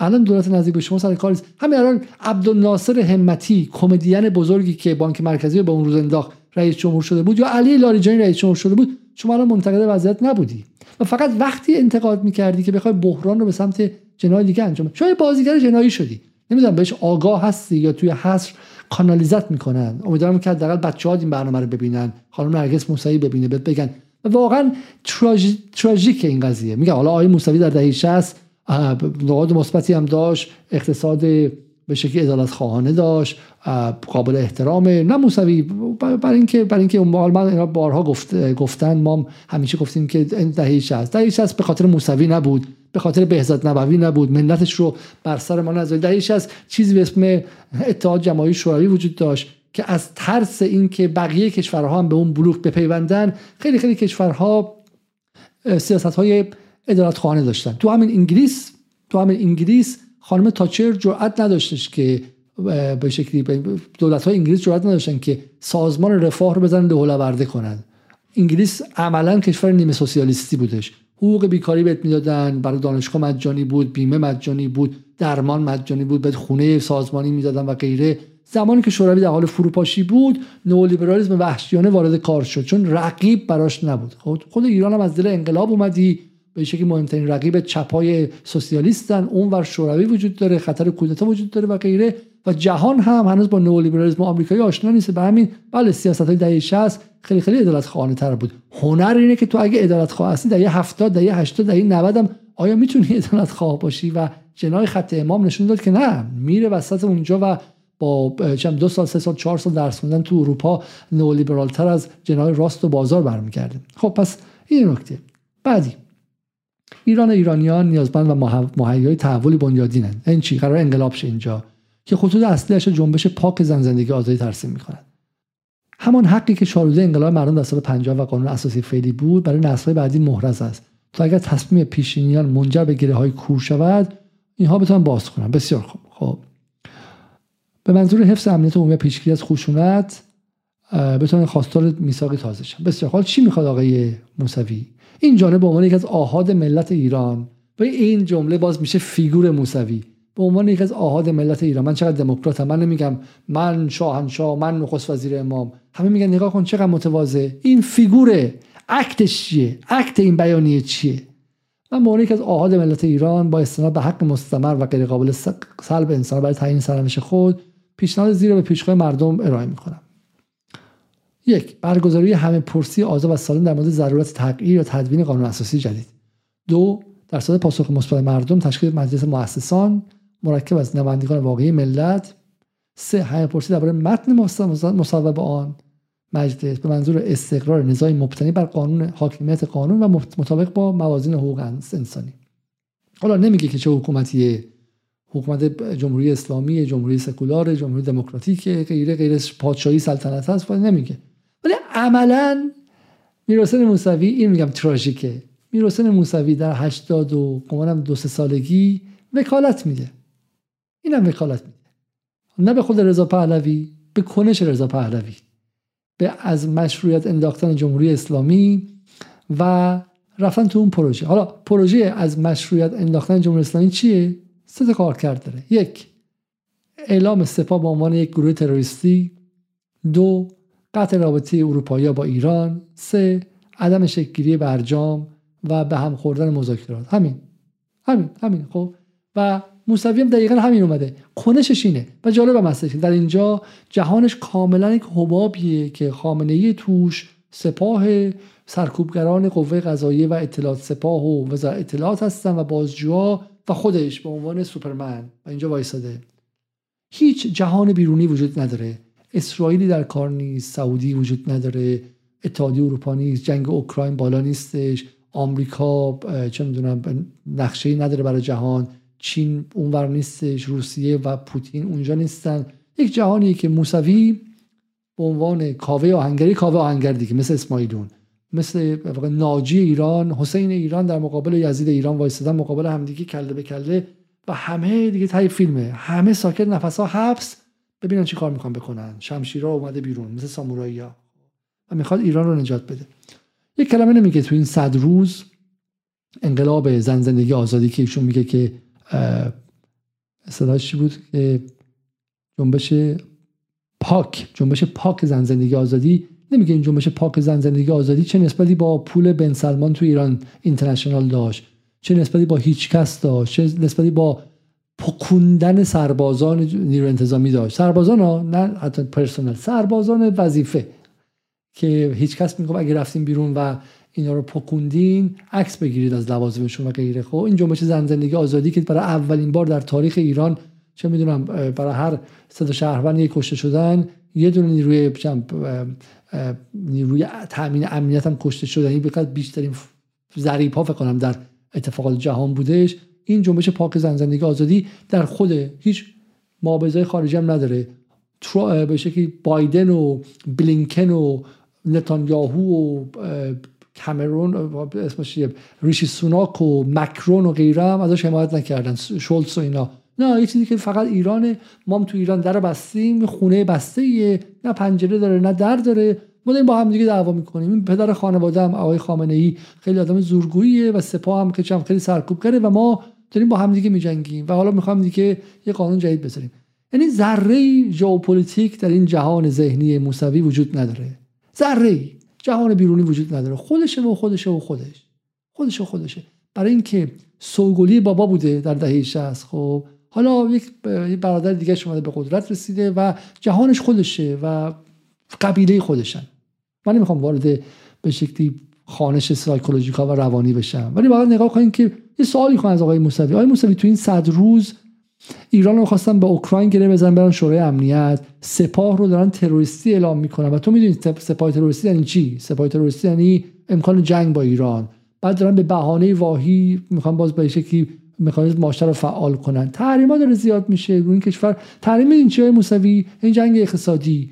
یعنی اون زمان چیزی زمانی که شما بودهش تو دهه شصت میگفتی که قلدری امپریالیسم آمریکا و دشخیمان و غیره، اینها اینا داره اتفاق میفته الان، اینا داره علیه ایران اتفاق میفته بیست و چهار ساعته و اصلا تو جهان ذهن شما وجود نداره.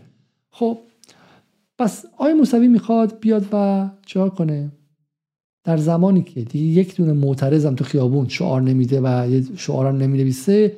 یادش اومده که در مقام روح الله خمینی در سال پنجاه و هفت زمانی که سه میلیون نفر تو خیابونا توی عاشورا تاسوعا بودن بیاد و بگه که همه‌پرسی آزاد و سالم.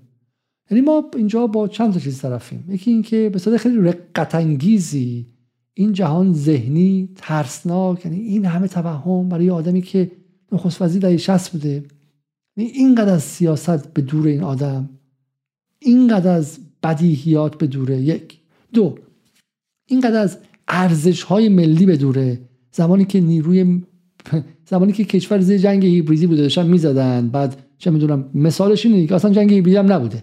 آقا ارتش ملی کشور مثلا سپاه پاسداران رو می‌خوان تروریستی اعلام کنن. یعنی چی؟ یعنی توی هر جا که ببینن تو منطقه میتونن بهش شلیک کنن، اون میتونن شلیک کنن، آغاز جنگ. اصلا اینا توی چیزش نیست. اینم ارزش‌های ملی که کاملا وجود نداره. خب میمونه خودش و خودش. و چون گفته به عنوان بخش از آحاد ملت، آب دهن خیلی آویزون میشه که به به چه قهرمانی و غیره. ما داریم میگم با جهان هپروتیات داریم حرف میزنیم. سوم که حالا خوندیم، اما میگه این پیشنهاد با ابهاماتی همراه است. خودشم نقد میکنه. کمترینش که چه کسی قرار است آن را بپذیرد یا به اجرا بگذارد. از اون بالاتر باید چه کرد تا چهل سال بعد دوباره از همین نقطه برنگردیم و از توی آیندگان سرزنش نشویم. آه نقطه اصلی اینه. به این میگن رنگیت سابجکت. یه بار دیگه گفتم سوژه پشیمان. آقای موسوی هم بالاخره از انقلاب پنجاه و هفت رو برگردان. اینجاست که میگن به ضد انقلاب پیوست. ضد انقلاب این چیه؟ ما اشتباه کردیم زمان پنجاه و هفت. اوکی خیلی خوب. خب پس اگه اشتباه کردی برو تای صف وایسا پشت سر پسر محمد رضا پهلوی. چون اگه اصل قضیه اینه که چهل سال پیش اشتباه کردی، اون خود انقلاب اشتباه بوده دیگه. پس اون نظم قدیم رو مثل خیلی‌ها باید بری پهلویست بشی شما. از اون مبرم‌تر چگونه تواناییمون رو برای عبور از این مرحله ایمان بیاوریم. مثلا نگاه کنیم که نفس طرح یک سامان نو چگونه برای قدرت خودخوامه را به لرزه درمی‌آورد و او رو به واکنش واخواهد داشت. زیر مأوای اقتدار، مأوای اقتدار مردم‌اند. اقتدار در سلاح و سرکوب نیست، بلکه در همراهی ملت است. اما ملتی که اگر نگاهش متوجه و علاقمند به نظم جدید باشد، ساختار پیشین بخواهد یا نخواهد فرو می‌ریزد. رفع این ابهام نیاز به تأمل و همکاری دارد. من این جمله رو بگم، این بعضی جمله مهمیه و بذارید ما این بود تو جدال تکلیفمون رو مشخص کنیم. با رومانتیسیزم مردم میگم اینا تا حد زیادی این تکلیف مشخص کردن با گذشته خودم ها. برید مقالات من رو که من فارسی به فارسی از سال هشتاد و نه از تقریبا از دی هشتاد و هشت شروع کردم بنوشتم و قبل از اون اصلا فارسی نه مصاحبه دارم و نه مقاله دارم، ولی از هشتاد و هشت به از همون هشتاد و نه برای مقالات منو بخونید. همش در ستایش مردم، صحبت از الهیات مردم، اینی که بیست و پنج خرداد عملاً چند به شکلی رستگاری مردم اتفاق افتاد و غیره. من میخوام در مورد مردم صحبت کنم یه لحظه. این مردم هیچ گونه فضیلتی در خودی ندارن. بیشترین حضور مردم در تاریخ این منطقه جنبش تمرد در مصر دوره پس از انقلاب دو هزار و یازده یا بیست و پنج ژانویه است که در جون دو هزار و سیزده جنبشی را افتاد به اسم تمرد یا سرپیچی و ده میلیون نفر مردم رو به خیابون آورد. همین اگه حالا آیه موسوی ادعا میکنه که سه میلیون نفر در بیست و پنج خرداد اومدن در خیابان، ده میلیون نفر در اسکندریه و قاهره و اینها اومدن و اون جنبش کاتالیست یا میانجی از بین رفتن مرسی و آمدن دیکتاتوری به اسم سیسی بود و بعدها مستندات از جمله مستندات گاردین و غیره نشان داد که آن چیز که جنبش تمرد رو به عنوان سوختش عمل کرده بود و مردم رو عصبانی کرده و خشمگین کرده و به خیابان کشانده بود، از یه سال و نیم سرمایه‌گذاری سنگین دولت سعودی در سابوتاژها، تخریب نیروگاه برق، تخریب اقتصاد به شکلی کشیدن ارز بیرون، کشیدن ایجاد گرانی فلان فلان و اون تمرد به اونجا برد. آیا مردم هیچ عملیاتی از خود ندارند؟ چرا دارند. اما این مردم باید در یک در یک بستری از واقعیت و از نیروهای واقعی دارن عمل میکنن، در بستری از بستری ژئوپلیتیک، بستری از نیروهایی که بزرگتر از مردمن. مردم توهمی نیست که من مردم باید برم و جهان رو نجات بدم. میشه توهم فرهاد میسمی، میشه یک ماخولیای سیاسی. ماخولیای سیاسی. یکی از دوستان گفتش که فرهاد میسمی بابیسانز ایرانه. گفتم اصلا چم مقایسهش شناعت آوره. من به عنوان که بلفاس بودم و با هم با شینفن هم با باقی مانده آیرای دوستی شخصی هم دارم، واقعا میخواد جلات آوره. بابی سانز بخشی از یک اعتصاب دست جمعی بود که حزب تصمیم گرفت، شورای مرکزی تصمیم گرفت برای خواسته های خیلی خیلی ساده و مشخص، مثل اینکه ما حق داشته باشیم با اونیفرم مثلا زندان بریم یا نریم، حق ملاقات داشته باشیم یا نه. و نه نفر دیگه هم در اون مجموعه اعتصابات کشته شدن و شهید شدن و این انتخاب بدنه ده ها هزار بدنه آی آر ای در اون زمان بود. ده ها آی آر ای، چون بلفاست به ویژه، هم بلفاست هم لندن دری، اینا شهرهایی هستند که خیلی خانواده محور و همشون مثل شهرهای قدیمی و بافته سنتی ایران، همه همدیگه رو میشناسن. خب و تصمیم جمعی گرفته شده بود، نه اینکه فرهاد میسمی در داخل زندان لباس سوپرمن بپوشه بگه من میخوام مردم ایران رو نجات بدم، تا جمهوری اسلامی همه زندانیان رو آزاد نکنه من احساس غضب نمیشکنم. اینا ماخولیه‌های فردی است، ماخولیه‌های سیاست. سیاست کنشی همیشه جمعی است، همیشه جمعی است. هیچ تصمیمی در سیاست فردی اتفاق نمیفته، همیشه جمعیه. پس وایسید اولا. اما بحث دوم این که در بستری از واقعیت اتفاق میفته. اگر انقلاب پنجاه و هفت ایران پیروز شد، به خاطر این نبود که الهام الهی به رهبر معظم انقلاب آیت الله خمینی اینا، نه، همون همون حرکت رو آیت خمینی نابغه سیاسی از نظر من در مقام رهبر مردمی، نه در فرد حکومت ساز، یعنی روح ملی رو میتونه تسخیر کنه. همون جمله‌ای که میشه فوکو در موردش میگه که خمینی نقطه کانونی ارا... نقطه کانونی جنرال ویل یا اراده عمومی مردم ایرانه، کاملا درست میگه. ولی ولی چرا میتونه این کارو کنه؟ حالا غیر از اینکه پانزده سال صبر کرده برای اینکه اون لحظه خاص و بزنگای تاریخی رو پیدا کنه، برای اینکه توازن قوای جهانی این اجازه رو بهش میده، برای اینکه در وسط جنگ سردیم ما، ده سال از هزار و نهصد و شصت و هشت و بهار پراگ و به شکلی تظاهرات می شصت و هشت در فرانسه میگذره و ده سال هم تا فروپاشی شوروی مونده. شوروی نه اونقدر قویه که بتونه در ایران مثلا کودتا انجام بده یا مثلا قدرت یکسره کنه، و آمریکا هم اونقدر قوی نیست بعد از به شکلی ویتنام. اینها با هم دیگه یک توازنی دارن. اگه هزار و نهصد و هشتاد و پنج بود این اتفاق میتونست بیفته؟ نه احتمالاً. خب آمریکا داشت قوی‌تر میشد. خب هزار و نهصد و نود بود میشد؟ مسلماً نه. در یک نظم دیگه ای که مثلا تک قطبی بود میشد. آی خمینی اون انقلاب کنه؟ نه، آمریکا کله پا میکردش. خب برای همین اون در اون نظم خاص اتفاق افتاد و اون حالا هوشمندی بود که آی خمینی اتفاقاً با هوشمندی سیاسی آمریکا رو اول دشمن اعلام نکرد، به تدریج این کارو کرد، بعد به شکلی وارد بحث آمریکا ستیزی و مقابله با آمریکا شد و غیره. ولی در صورت این در یک بستری از واقعیت اتفاق میفته.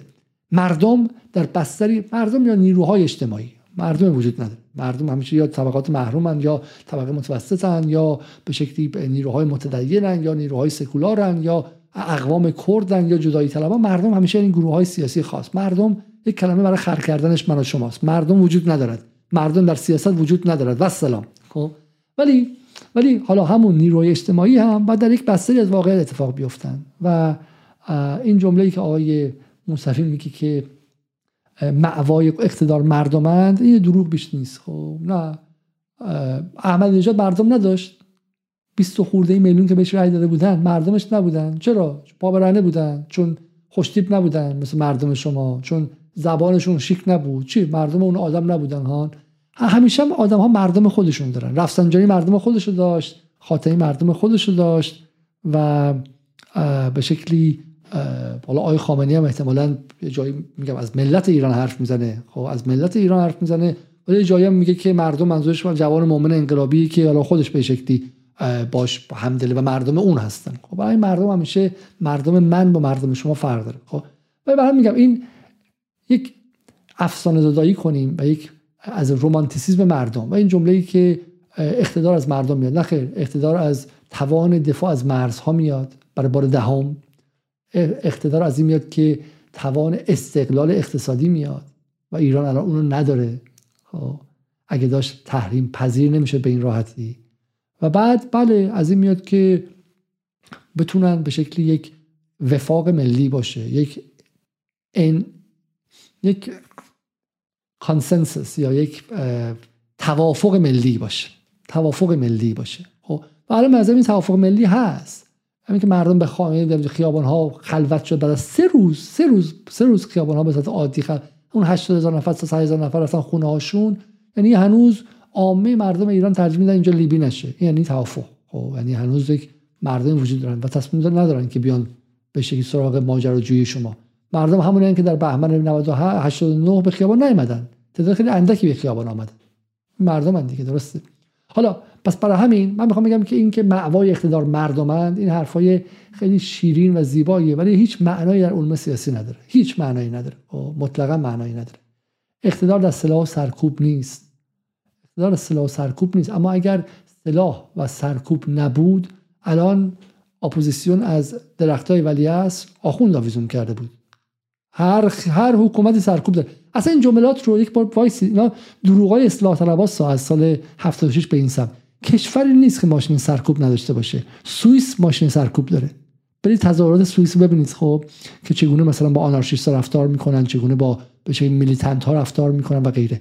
سرکوب و سلاح همیشه در انحصار حکومت هاست و بدون اون حکومت ها متلاشی میشن. اینکه آقای خامنه‌ای نگذاشت که یک جنبش فکستانی صد روزه زن زندگی آزادی ایران رو اصلا بپاشونه، این به اصطلاح نقطه مثبتشه. اینکه جمعش کرد نقطه مثبتشه. این که الان نب... نگذاریم که چند به شکلی نارضایتی به اون نقطه برسه یه حرف دیگه است. خلد حکمرانی و حکمرانی خوب رو بهش میرسیم، ولی اینکه حکومت‌ها نگذارن که فروپاشی انجام شه امر مثبتیه. چی می‌خواستش های روح... موسوی؟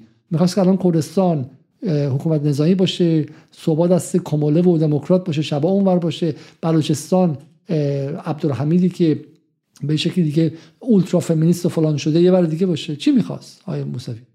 نه، جمهوری اسلامی توانست امنیت رو احیا کنه و این رو به شکلی تشکر کنه، وظیفه‌اش بود. من شهروند ازش می‌خواستم، حق من بود که امنیت احیا شه، نه اینکه بشم امنیت رو هوا باشه. برای مردم و اینها رو شما بهش نگین و این نه اقتدار این چیزا رو هم میخواد. و مهمتر از اون اقتدار، یک سلاح میخواد، دو امنیت میخواد، سه نیروی نظامی میخواد. و اتفاقا اینجا آقای خامنه‌ای مرحبا نیروی نظامی ساخت که به رغم ترهات و مزخرفات و دروغ‌ها و هپروتیات ایران اینترنشنال که اینا دارن فرار میکنن و به قول من انگلیسی دیفکت کردن، این مردم پیوستن، یک نفر از نیروی انتظامی، یک نفر از ارتش، یک نفر از سپاه خارج نشد. یعنی باریکلا، یعنی این کشور کشوره، اینو داشته باشید. یعنی براندازی تو این کشور تا اطلاع ثانوی یک توهم محضه، برای اینکه هر کسی که یک ساعت علوم سیاسی خونده باشه میدونه که براندازی، رژیم چنج و انقلاب نیازمند شکاف درون نیروهای نظامی، انتظامی و امنیتیه و این اتفاق در ایران ذره‌ای نیفتاد. یک دونه پاسدار جدا نشد، یه دونه پاسدار جدا نشد، یک دونه پاسدار جدا نشد. خب برای همین آقای موسوی در هپروتیاتشه. و میگم فقط این اتفاق دردناکی بود که کسی که به شکلی بخش از نوستالژی جامعه بود رفت و بغل رضا پهلوی قرار گرفت و اون هم از انقلاب به حد به شکلی ابراز ندامت. برسیم به بیانیه خاتمی. بیانیه خیلی خیلی طولانی سید محمد خاتمی که جالب است در خود شرق منتشر شده و اینجا الان بحثای مدار جالب میشه و عوض بکنم که بحثا خیلی خیلی طولانی شد، ولی من باید این حرفا رو درباره موسوی درباره بشه که بعد با گذشته خودم یک صحبتی میکردم اینجا و من معتقدم که حداقل برای افرادی مثل من که به قدرت متعلق نیستن و قدرت ندارن و کمترین کار اینه که ما باید نقد دائم از خودمون بکنیم و فهم جدید خودمون رو باید بگیم. برای من گفتگوی امشبم با شما شاید نباشه، بیشتر از هر چیزی با با گذشته خودم، اما از اینجا به بعد میخوام واقعا گفتگو با شما هم انجام بدم. یک بار دیگه تقاضا میکنم برای اینکه ادامه بدیم برنامه رو حتما لایک کنید. هزار و هفتصد نفر دارن برنامه در یوتیوب میبینن و فقط ششصد و پنجاه نفر لایک کردن و بگذارید که به دست دوستان به ویژه در آمریکای شمالی برسه. آقای خاتمی از در دیگری وارد شده. حالا شرق اینجا میگه که چون در شرق منتشر شده، این شرق میگه که نشانه از تمایل حاکمیت به اصلاح و پریز از اشتباهات نیست و خاصه خیلی نگاتیو و منفی رو داره میگه. عذر میخوام، ولی بریم جاهای دیگه خیلی مثبت گفتن تو همون به شکلی تو همون مثلا بی بی سی به این عنوان عنوان اومدی که نه هنوز در همین به شکلی در همین قانون اساسی فعلی میشود کار کرد و غیره و میذارم میگم مثبت‌تر بهش نگاه کرده. برسیم این آقا خاتمی چی داره در اینجا میگه و کار کرده این دو بیانیه کنار هم دیگه چی. اینجا تحلیل سیاسی شاید جالبی داشته باشه. خب من بخشی از چیزهای خاتمی رو واقعا جدا کردم ولی مثلا بیانیه‌اش هم حالا خواندنی است و جالبه. خب اینا باز در آستانه چهل و چهارمین سالگرد پیروزی انقلاب. دقت کنید بیانیه موسوی هم زیبایی آیرونیک و نمادین و کنایش اینه که در آستانه چهل و چهارمین سالگرد انقلاب میگم اندک اندک جمع مستان میرسن، یه نفر دیگه هم زد به صف ضد انقلاب. پارسال این موقع بود فکر کنم که علی کشگر از رهبران چریک‌های فدایی خلق گفت که من از انقلاب پشیمانم، ما غلط کردیم و اینا. معلومه واسهشون توی هم میهن، توی مجله میهن سردبیرش خب جواد اکبری اینه، کسی که برای سعودیا کار میکنه و قرار بود که برای همون مجله سیصد هزار دلار در سال دو هزار و سیزده بگیره و معلومه که باید پشیمون باشی وقتی تو با به سعودی کارمندان سعودی هم دمخور باشی و کارمندت باشن و سردبیر مجلات باشن. ولی امسال دیدیم که میرحسین موسوی پشیمان شد. میگم این اندک اندک پشیمانان از انقلاب میرسه. حالا موسوی با خجالتی این حرفو زد ولی غیره. آقای خاتمی تو این بیانیه از انقلاب پشیمون نیستش، این نکته جالبیه. میگه فاراد دقیقاً با همین شروع میکنه. جالبه با همین شروع میکنه، چون میگم محتوای اصلی موسوی این بود که ای وای ما انقلاب اشتباه کردیم، داره گیج میزنه. خاطر میگه نه، فارغ از ارزیابی در میابیم که انقلاب واقعی مهمی بوده. بسیار خوب، خدا پدرتو بیامرزه. انقلابی که گرچه فراگیر بود ولی نسل جوان در پیروزیش نقش داشت. خدا پدرتو بیامرزه. اما میگه جوان دیروز پر از شوق و امید بود، جوان امروز سخت آسی و معترضه، نه فقط کسایی در میدان بودند و اعتراض او با سرکوب و برخورد نامناسب روبرو شده. میدان معنیش عوض میشه. میدان چیزی که ظریف میگفت نیست، میدان جنگیدن در سوریه نیست، میدان خیابان‌های تهران تکه پاره کردن سربازان نیروی انتظامی ها. میدان میدان معنیش عوض شده برای خاتمی. خب میگه نه فقط جوانانی که در میدان بودند، بلکه دل‌های انبوهی که در صحنه اعتراض نبودند ولی نمی‌پسند. میگه آنچه میشه گفت اینه که نارضایتی گسترده است و اشتباه بزرگ نظام حکمرانی کشور اینه که جلب رضایت بخش کوچیک از جامعه رو که به خودش وفادار میدونه به عهده گرفت. خب الان ما در مورد این قضیه هم حرف میزنیم. به جمله خاتمی هم چیه؟ همه اینا ببین، اینا در واقع فیگورهای مختلفی هستند که مثل تئاتر دارن وارد میشن و الان براشون تقریبا سال پنجاه و هفت. موسوی روح‌الله خمینیه که میگه که میگه باید برود، شاه باید برود. خاتمی نقش بازرگان داره. خب هنوز میخواد دنبال تشکیل جز... چیز مجلس مؤسسان و تشکیل به شکلی اینی که حالا فرح بیاد و هنوز ولی کارکرد همشون همینه. جفتشون قبول دارن که اعتراض بسیار گسترده است و کشور دچار بحران‌های خیلی خیلی جدیه. همشون آلارمیستن، یعنی با به شکلی با این اومدن که آقا اوضاع خرابه، ما آخرین نفرای هستیم باهاتون داریم صحبت. حالا جامعه از جهات مختلف دچار بحرانه. این جمله خاتمی شما دقت کنید. میگه هرچند که نقش دشمنی‌ها و فشارها و بدخواهی قدرت‌های بزرگ مؤثر بوده، به نظر من ریشه اشکال و مشکل در درونه. خب آقای خاتمی بعد پرسید که بله مشکل در درونه. بله این مشکل خیلی خیلی جدی است. اینه که از دوره شما سال هفتاد و شش کشور یک کشور نبوده، دو کشور بوده. کشور دو زیسته، مثل قورباغه است، هم تو آب هم بالا. کشور دو رگه است. کشور صبح مثل جکیلن هایده، دکتر جکیلن هاید هستش که صبح یه چیزه یه شب یه چیزه. کشور نصفش لیبرال غربگراست به دنبال به شکلی رفتن و آشتی با آمریکا بیست و چهار ساعته و تنها راه آینده رو اون میبینه. یه قسمتش هم این که آقا وایسیم و به شکلی در داخل مسائلمون از داخل حل کنیم. بله این وضعیت وضعیت کشور فلج کرده. مثالش گفتم، مثال واضحش اینه اینه که روحانی از فروش نفت ایران امتناع میکرد. چرا؟ چون میخواست کشور ورشکست شه و راهی جز برجام و احیای برجام نمونه. از سلام به جواب سلام رئیس جمهور چین دادن امتناع میکرد. رئیس جمهوری که اومده تهران میخواست فقط بره آمریکا، فقط میخواست بره انگلیس، فرانسه. از ورود واکسن امتناع میکرد. بیشتر از اینی که چی میخوای آقای خاتمی؟ خود ممکنه کشته میشدی برادر من. خب چون روحانی نمیخواست واکسن بیاره، میگفت اف ای تی اف اول. خب این بله بخش از این مشکل بوده. اما تو این صد روز اتفاقی دیگه هم افتاده دیگه. بالاخره تمام غرب اومده و پشت این قضیه زن زندگی آزادی بسیج شده و شما این رای نبینی اصلا گم شدی. خب مسلمه که ریشه قضیه تحریک قضیه از بیرون بوده و سایه یا متناظر و یا مابعضای اون غرب در داخل که کسایی بودن که به شما وصل آقای خاتمی با یه مرحله. آقا باید سری در بحثی میکنید که آقا آزادی و فلان جمهوری ما میخوایم و غیره و اسلام خوب میخواد و غیره، اینا رو همه رو به کنار. امام هم اشتباهی کرد و بعد فلان شد. میرسه اینجا مشکل اصلی که موجب بحران‌های بزرگ شده و دشمن از موقعیت فرامن آمده برای فشار ملت و تامین منافع مشروع و غیر مشروع خود سوء استفاده میکنه، عبارت از گذر از جمهوریت نظام و گرایش به ناجمهوریت حکومت به اصطلاح اسلامی ولی با نام جمهوریت. آها این این نکته مهمی است. خب پس مشکلی که آقای خاتمی میگه چیه؟ آقای خاتمی میگه فرقش اینه که با موسوی میگم سر خیلی چیزا میگه آقا دشمنم بوده، سوء استفاده کرده. این حد خیلی خیلی معقول تره. ولی بعد ببینیم که آقا واکنش کنش نهایی خروجیش چیه؟ گذر از جمهوریت نظام و گرایش به ناجمهوریت. درست میگه آقای خاتمی. انتخابات هزار و چهارصد من خودم شخصا بهش اعتراض داشتم. شورای نگهبان همه رو به شکلی میگم علی لاریجانی هم از صلاحیت کرد و مجلس هم همینطور و غیره. ما میدونیم بعد از نظر جمهوریت این انتخابات آزاد نبوده. اما آقای خاتمی سوالی بالاخره دولتی که شما در انتخابش نقش صد درصد داشته، این دولت حسن روحانی، آیا کشور رو قفل کرده بود یا نکرده بود؟ کشور آیا دست روحانی و اطرافیانش مدت هشت سال قفل شده بود یا نشده بود؟ آقای خاتمی، دوستان شما در خط امام یه بار کشور رو در سال پنجاه و هشت گروگان گرفتن با ورود به به شکلی سفارت آمریکا، یه بار از سال نود و دو تا هزار و چهارصد گروگان برجام گرفتن. آیا تو ایران آب میشد خورد؟ نه، روحانی میگفت آب ما به برجام مربوطه. آیا تو ایران محیط زیست میشد رو اصلاح کرد؟ نه، روحانی میگفت محیط زیست به برجام مربوطه. آیا تو ایران میشد کار مثلا تولیدی کرد؟ نه، روحانی میگه اول برجام بعد کار دیگه. وقتی هم که برجام به باد رفت همه چی خوابید.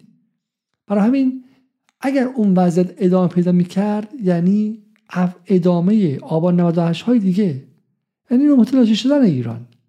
و مواظب باشید، آبان نود و هشت اولین شعار بود که اصلاح طلب اصولگرا دیگه تمام ماجرا از شما عبور کردن. بی بی سی که دوستای شما توش کار میکنه، های خاتمی، بچه‌های شما توش کار میکنن، عاشقان شما کار میکنن. عکس خیلی زیبا هستش که شش هفت تا از این خبرنگارای زن دور شما رو حلقه کردن. تمامشون تو بی بی سی کار میکردن سال هشتاد و هشت. و خاتمی چی بودن نصف بی بی سی ها؟ نود و هشت آبان نود و هشت از شما یه شبه عبور کردن ها. اگر اون انفجارهای اجتماعی انجام میشد شما جایی نداشتی. برای همین حسن روحانی کشور رو مشاله کرد و آقای خاتمی، آقای خامنه‌ای حالا با تمهیداتی حداقل پوسته جمهوریت رو نگه داشت. به قول آقای لیلاز وارد بناپارتیزم شد که کشور از این بحران بگذره. کشور از این بحران بگذره چون دوستان شما گروگان گرفته بودن. یه جمله خیلی عجیبی میگه خاتمی اینجا که میفهمی که آها، نه، خاتمی هم خیلی از موسوی دور نیست. فریب اون محافظه‌کاری زبانیش رو نخورید. میگه میتوان از دستاوردهایی که پس از انقلاب بوده است سخن گفت، ولی جا دارد که بپرسیم اولا این دستاوردها تا چه حد ناشی از اقتضاعات زمان بوده که کم و بیش دیگران هم داشتن و چقدر ناشی از مدیریت و تدبیر حاکمان. ثانیاً وزن آنها در برابر وعده‌هایی که انقلاب داده چقدر است و ثالثاً مقایسه شود اوضاع با کشورهایی که در زمان انقلاب بسی از ما عقب‌تر بودند و امروز از ما پیش افتادند. اصلا اصل قضیه اینه، بقیه رو بریزید دور. خاتمی با سلام و صلوات شروع کرد، گفت آقا انقلاب خیلی خوبه و انقلاب خوبی بوده. اینا همین کاری داره می‌کنه که موسوی کرد، همین کاری می‌کنه که هاشمی رفسنجانی توی خرداد نود و دو کرد. هاشمی رفسنجانی چی گفت؟ گفت آقا ما قبل از انقلاب پاسپورتمون بهتر بوده چون منو رد صلاحیت کرد. همه دارن وکالت میدن. ببین میگه که دستاوردهای بعد از انقلاب داشتیم، ولی جا داره که بپرسیم یک، تا چند ناشی از اقتضاع زمان بوده. یعنی ما کابل تلفن کشیدیم دندمون نرم، همه جا کابل تلفن داشت، اقتضاع زمان بوده. سال پنجاه و هفت که تلفنی نبوده زیاد که الان بوده. یه چیزی هست که مسخره میکنن، یک حالا واقعی یا مال بلاهت یک از این مسئولانه، که چیزی هست که میزان موبایل های قبل از انقلاب صفر، میزان موبایل های امروز فلان قدره. چنین چیزی میگه اقتضاع زمان. دو، وضعش در برابر وعده‌های انقلاب چقدر بوده. و سه، مقایسه با کشور دیگه، این ترکیه، مالزی. میگه آقا اولا که ما کاری نکردیم تو انقلاب، این سری کارا هم کردیم مال زمان بوده. راه کشیدیم، جاده کشیدیم، سد کشیدیم، دانشجو فرستادیم دانشگاه، چه میدونم نانو تکنولوژی داشتیم، هر کاری کردیم فلان. اولا که آقای خاتمی ایران یک کاری کرده که هیچ کدوم از این کشورهای همسایه نکردن و من غیر خودی میتونم بهش در لندن که بابامم آدم چپ زندان رفته قبل از انقلابه که همین که بعد از انقلاب شما و دوستاتون اعدامش نکردین ما خیلی هم خوشحالیم. من میتونم بگم این رو ایران به استقلال دست پیدا کرد. ایران به استقلال دست پیدا کرد. من میدونم شما ذهنتون خیلی دیگه برای این کلمه سنگینه و اصلا نمیفهمید معنیش چیه، ولی به استقلال دست پیدا کرد. توی دهه شصت به قیمت دویست و سی هزار تا بچه کشته شدن، تو دهه هفتاد و هشتاد و نود به واسطه چند هزار نفری که در سوریه و در عراق کشته شدن، به واسطه متحدانش در لبنان و در جاهای دیگه، و به واسطه هوش سیاسی و نگاه استراتژیک علی خامنه‌ای، همون کسی که صحبت کرده ازش باعث نفرینت میشه و از خانواده، از مادرت گرفته تا اطرافیان تا بقیه به توف میکنن. ولی نه، تاریخ ایران قضاوت خواهد کرد که سید علی خامنه‌ای، که من هر برنامه‌ای که میذارم میگم آقا حرفا خوبه ولی اسم خامنه‌ای رو نیار. سید علی خامنه‌ای چگونه با نگاه استراتژیکش استقلال ایران رو در زمانه‌ای تامین کرد که به خاطر تک قطبی شدن نظم جهانی تمامی مقدمات برای نابودی ایران، حمله نظامی به ایران، اشغال نظامی ایران فراهم شده بود. سید علی خامنه‌ای استقلال ایران رو در زمانی تضمین کرد که نه فقط آمریکا بیست و پنج پایگاه نظامی دور تا دور ایران چیده بود، بلکه بیش از پنجاه درصد بدنه کارگزاران، سیاستمداران و رجال سیاسی انقلاب اسلامی و جمهوری اسلامی و فرزندان خمینی ستون پنجم آمریکا از داخل بودند. و همین خیلی کار سختی داشت. موفق بوده در مورد استقلال صد درصد، موفق بوده که همزمان با استقلال عدالت رو هم حفظ کنه که کم هزینه انجام بده. تاریخ عدالت میکنه احتمالا نه نه ولی پروژه‌ای که خامنه‌ای داشت از سال هفتاد به این سمت، زمانی که تونست از زیر سایه رفسنجانی بیرون بیاد، شما می‌دونید شصت و هشت تا هفتاد که هم رهبر رفسنجانی بود، هم به شکلی رئیس جمهور رفسنجانی بود. حالا هفتاد و یک هفتاد هفتاد و دو که عملهای خامنه‌ای تازه شروع میکنه به نفس کشیدن، ولی زمانی که تونست خب تمرکز اصلی روی این قضیه گذاشت. خامنه‌ای از انقلاب مخملی دوستان شما در سال هفتاد و شش جلوگیری کرد. انقلاب مخملی که عملاً بهش اذعان میکنن. من از محسن سازگارو شنیدم که میگم من به مصطفی تاجزاده در تهران سال هفتاد و شش گفتم الان وقت انقلاب مخملیه. الان وقت این جمله‌ای که من شخصاً شنیدم، الان وقت انقلاب مخملیه. و خامنه‌ای نگذاشت که انتخاب شما در سال هفتاد و شش تبدیل به ماده محرک انقلاب مخملی شد، در زمانی که انقلاب مخملی ها سکه رایج روز بودن. خامنه‌ای از اینکه ایران در سال هشتاد به بعد بخشی از پروژه اشغالگری های آمریکا شه جلوگیری کرد. خامنه‌ای از اینکه سال هشتاد و هشت دوستان شما به واسطه فرد ساده‌لوحی به اسم میرحسین موسوی ایران رو یک بار دیگه دچار فروپاشی و بعد انقلاب مخملی و غیر مخملی و ورود آمریکا کنن حفظ کرد. و از دل پروژه برجام که آغاز پروژه نفوذ و پروژه به شکلی ادغام تمام عیار ایران بود، ایران رو سالم آورد بیرون با هزینه زیاد و بدون اینکه روحانی رو سال نود و هشت که حتی دوستان شما می‌خواستن استیضاحش کنن در مجلس بگذاری که از اونجا خارج شه و جمهوریت سوری نظام منحل شه، تونست که آره تونستش که این کشتی رو با هزار و صد فرمون عوض کردن به اینجا برسونه که یک بشه گردش به شرق رو انجام داد، بشه زنجیر تحریم تا حدی کمی تا حد زیادی از روی گردن ایران باز کرد، بشه کوریدورهای ایران رو آغاز کرد، کوریدور ایران تبدیل کرد به جایی که قراره که رابط هند و روسیه و چین و غیره شه، فروش نفت رو آغاز کنه و بتونه هم بتونه امنیت نظامی ایران رو یک بار دیگه برقرار کنه، خب بتونه ایران رو از زیر فشار در بیاره و این کارو کرد. خب الان هزار و چهارصد و یک اینجاست و به این نقطه رسیده. برای همین شماها طغیان کردید. تاقیگری شما، بقای شما و دوستان و اصلاح طلبان دیگر و موسوی و غیره همه حول اینه. این لحظه ای که ایران داره زنجیر تحریم رو باز میکنه و برای همین برگشتید شما. برای همین نمیخوایم بذارین که دوره اول رئیسی تموم شه، میخواین همین الان کار رو تموم کنید. خب میدونید که سه سال دیگه بگذره وضع اقتصادی ایران درست میشه، ایران رو پای خودش وای میسته و همین الان شما وارد شدین. ناصبورانه نمیخوایم بذارین دوره اول رئیسم تموم شه. تا هزار و چهارصد و چهار منتظر نشدن، این دفعه هزار و چهارصد و یک شروع کردید. شهریور هزار و چهارصد و یک با اسم رمز مهسا.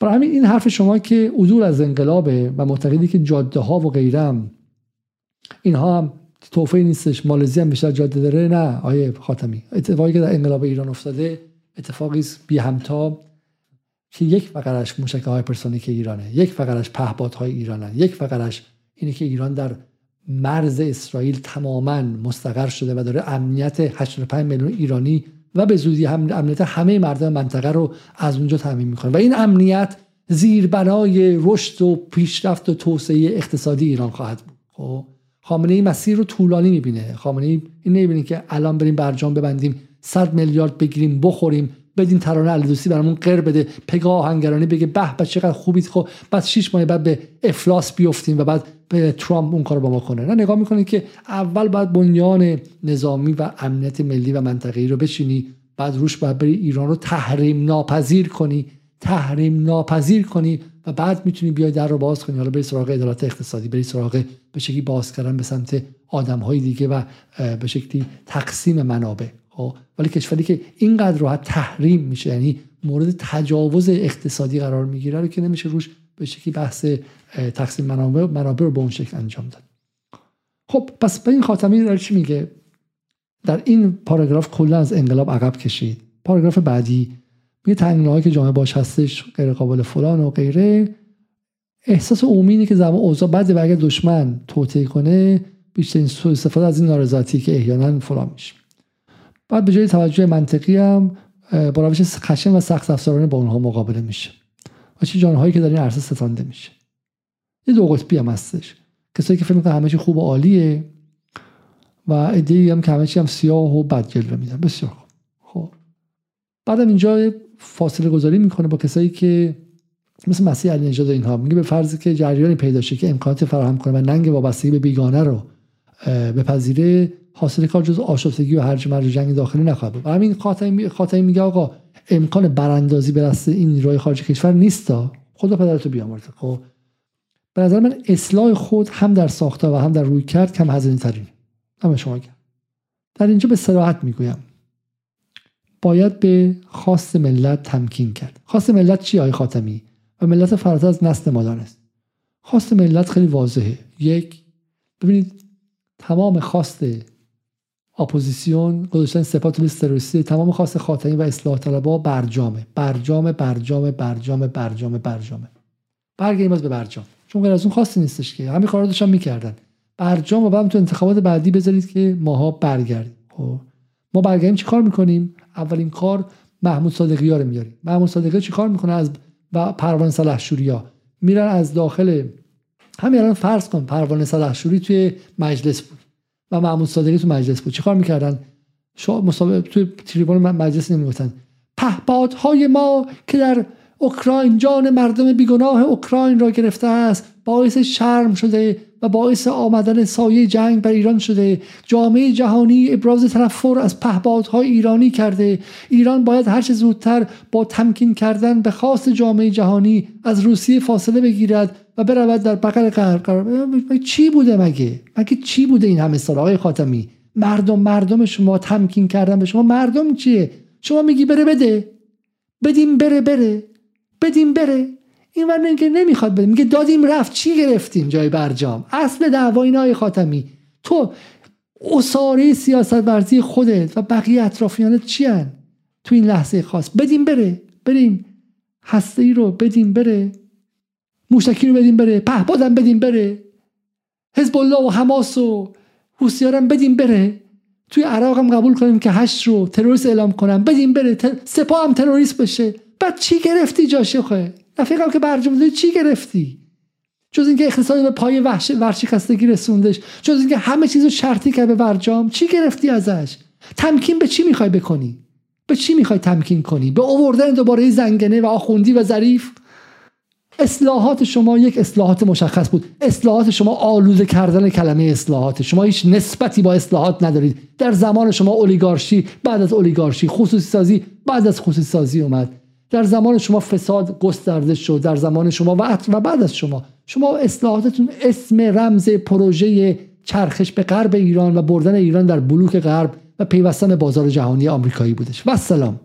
و همه حرف خامنه ای و حرف ما اینه که این حتی اگر مطلوب بود ممکن نبود. آمریکا ایران رو نمیخواست که بیاد بپذیرتش، مثل مثلا چه میدونم چهار تا کشور دیگه در بلوک خودش قرار بگیره. آمریکا ایران رو فروپاشیده میخواد، همونطور که روسیه رو فروپاشیده میخواست. یلتسین تمام کارهای لازم رو کرد که بخش از بلوک آمریکا شه، کشور رو حراج کرد، آمریکا به هیچ رحم نکرد و برشکستش کرد.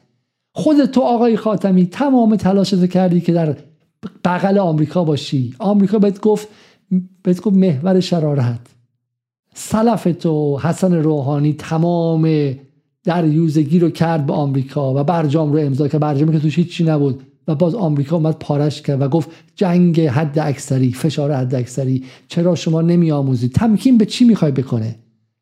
تو میخوای مردم رو به واسطه رسانه هایی که دارید و بی بی سی که اون موقع در اختیارات قرار میگیره، یک شبه یک شبه بی بی سی چرخش به بی... چرخش به اصلاح طلبها خواهد کرد و اینجوری میشه تبدیل به شرق و تبدیل به کلمه میشه. میخوای باز مردم پای انتخابات و رأی و فلان بیاری که بعد خودتون بیای و بعد دوباره کشور گروگان برجام بگیری. ای وای بر مردم ایران، ای وای بر سرنوشت ایران که بخواد هشت سال دیگه، چهار سال دیگه گروگان برجام و گروگان این باشه که ظریف حالا به کلی لبخند زد یا لبخند نزد. مرگ ایران خواهد بود. مرگ در اون سالهای انتظار محیط زیست ایران از بین رفت، اصفهان فرو نشست، خودروسازی ایران اونجوری شد، فولاد ایران اونجوری شد، کارگران ایران فقیرتر شدن و غیره. نه نه نه، ما نخواهیم گذاشت شما گروگانگیران یک بار دیگه کشور رو به واسطه پی پیوست رسانه‌ایتون در بی بی سی و جای دیگه گروگان بگیرید. نه آقای خاتمی، نه آقای خاتمی، نخواهیم گذاشت. خب نخواهیم گذاشت. ما با همه اختلافی که با اصولگرایان و بدنه بعضن فاسدشون داریم، خب اما نخواهیم گذاشت شما برگردید، چون اینا فاسدن، اینا خرده دزدن، خب اینا تازه به دوران رسیدن، اینا کسایی که الان سر منصب ها نشستن تو فلان وزارت، از وزرای ابراهیم رئیسی ناکارآمد، عقب مونده، وزیر تلگرام، وزیر فلان، وزیر فلان، خب همشون و اطرافیانشون دارن بخور بخور میخوان. آخرش اینه اینو میخوای بگی. خب بخور بخور اینها صد رحمت شرف داره به گروگانگیری کشور توسط شما و قوم برجامیون. دارن نفت میفروشن، روزی یک میلیون و سیصد هزار تا سیصد هزار تا تو جیبشون میذارن، نوش جونشون. بهتر از بیژن زنگنه است که حاضر نبود صد هزار بشکه در روز بفروشه. شما کشور رو به آستانه فروپاشی رسوندی. گفتید یا یا برجام و اف ای تی اف یا مرگ ایران، و خامنه‌ای کشور از دست شما نجات داد. نه، شما بهش همراهی نکردید، تکنوکرات‌ها بهش همراهی نکردن، چهار تا بچه باهوش جوونم که بود شما استحالش کردین، بردین سمت اپوزیسیون تحویل دادین. خامنه‌ای با همین نیروی موجود کرد، هر کسی که دورش بود، آدمای باهوش کنارش قرار نگرفتن، با علم الهدی کشور رو برد جلو. همینه، ما اینو باید بارها گفتیم، یک بار دیگه میگیم، علی خامنه‌ای مثل هر فرد سیاسی و با نیروی موجود کار کنه. شما تمام کشور مقابلش گذاشتید، شما از علی خامنه‌ای هیولا ساختید. علی خامنه‌ای هم بعد با هر کسی که بود، صدیقی بود، قاسم صدیقی آدم بسیار غیر قابل قبول و آدم ذهناً فاسد، علم الهدی بود، آدم متحجر و عقب مونده، با همین کار کرد. توی مجلس همینا بودن که مجلس نگاه کنید، آی کیو مجلس ببینید، شما آی کیو مجلس خجالت آوره. اما این مجلس از مجلس محمود صادقی ها و پروانه سلحشوری ها که در خدمت واشنگتن و موساد بود بهتره. این چرا؟ چون وقتی که اروپا غلط زیادی میکنه و میگه سپاه برابر تولیس تروریستی، این مجلس به فرموده یا مستقل التیماتوم میده به اروپا و اروپا عقب میره. این مجلس میتونه بگه ما غنی‌سازی دوباره شروع میکنیم. و مجلسی که شما آوری سر کار، این پیوست واشنگتن و کنگره و سنای آمریکا بود. برای همین این عقب مونده ها ترجیح دارن. ما نخواهیم گذاشت شما یک بار دیگه بیای بعد از اینکه صد روز کشور رو به زانو رسوندی بگی حالا بیان تمکین کنیم، آشتی ملی کنیم. آشتی ملی میخوای بکنی؟ تو اون موقع کجا بودی که داشتن تو خیابون بسیجی میکشتن؟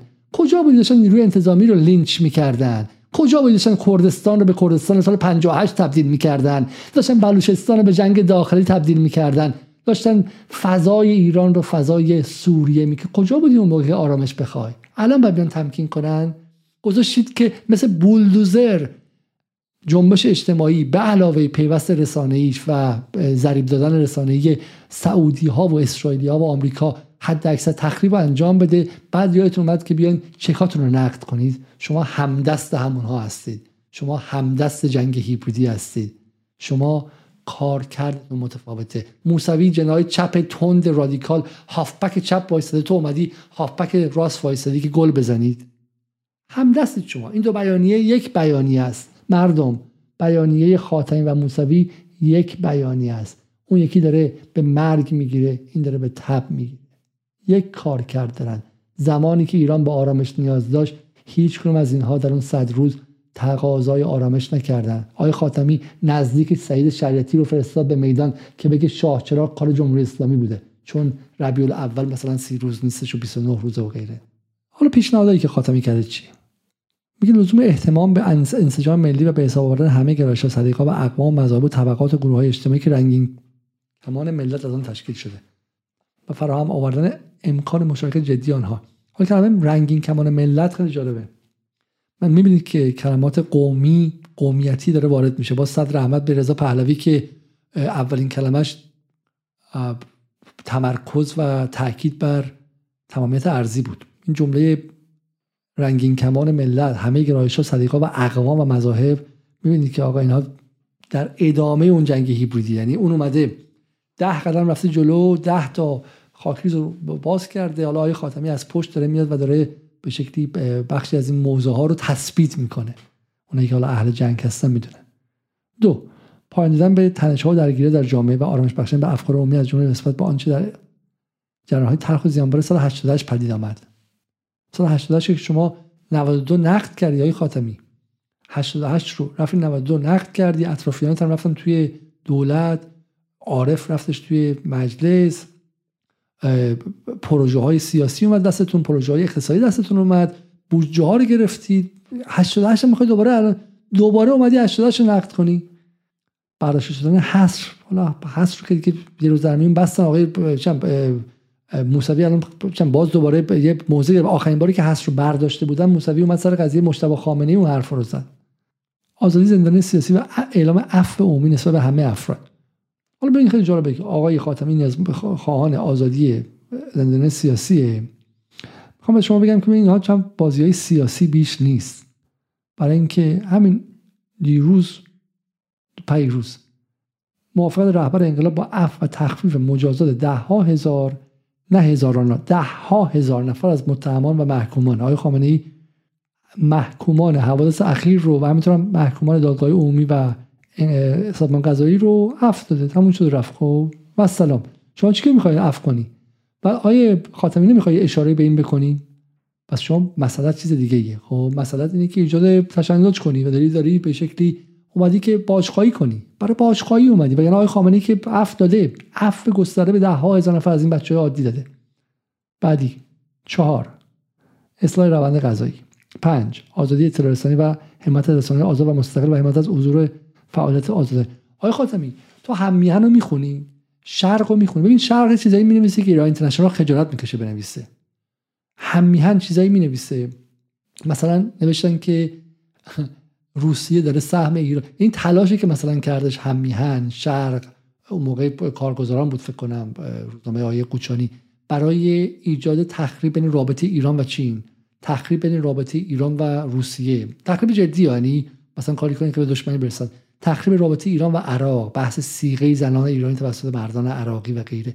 کارهایی که اصلا همشون بدون اصلا باور نکرده این تو انگلیس بکنن به خاطر به هم زدن امنیت ملی میرن بالا سرشون. و تو انگلیس هرگز این کارو نمیکنن چون فهمی دارن از امنیت ملی و خط قرمزش. آزادی و حمایت از رسانه آزاد و مستقل. دیگه چی میخوای؟ دیگه چی میخوای؟ شما رسانه مستقل چی میخوای؟ شما همین چهار تا رسانه‌ای که تریبون رسمی شما هستن رو در قضیه سیاست خارجی که به منافع ملی هشتاد و پنج میلیون ایرانی وصله کنترل نمیتونی بکنی. اینها از رسانه سعودی، از رسانه انگلیس بی بی سی گاهن بیشتر ضدیت نشون میدن با منافع ملی و امنیت ملی. خب من بحث سلیقه‌ای نمی‌کنم با امنیت ملی ایرانیان. شش، مبارزه با فساد. بعد ما هستیم. هفت، گام دیگر در جهت اصلاح ساختار، همیشه از قانون باشد و غیره. هشت، اصلاح سازوکار مجلس خبرگان. نه، اصلاح شورای نگهبان. ده، بازگردان مجلس به جایگاه واقعی. یازده، اصلاح سازوکار تشکیل مصلحت.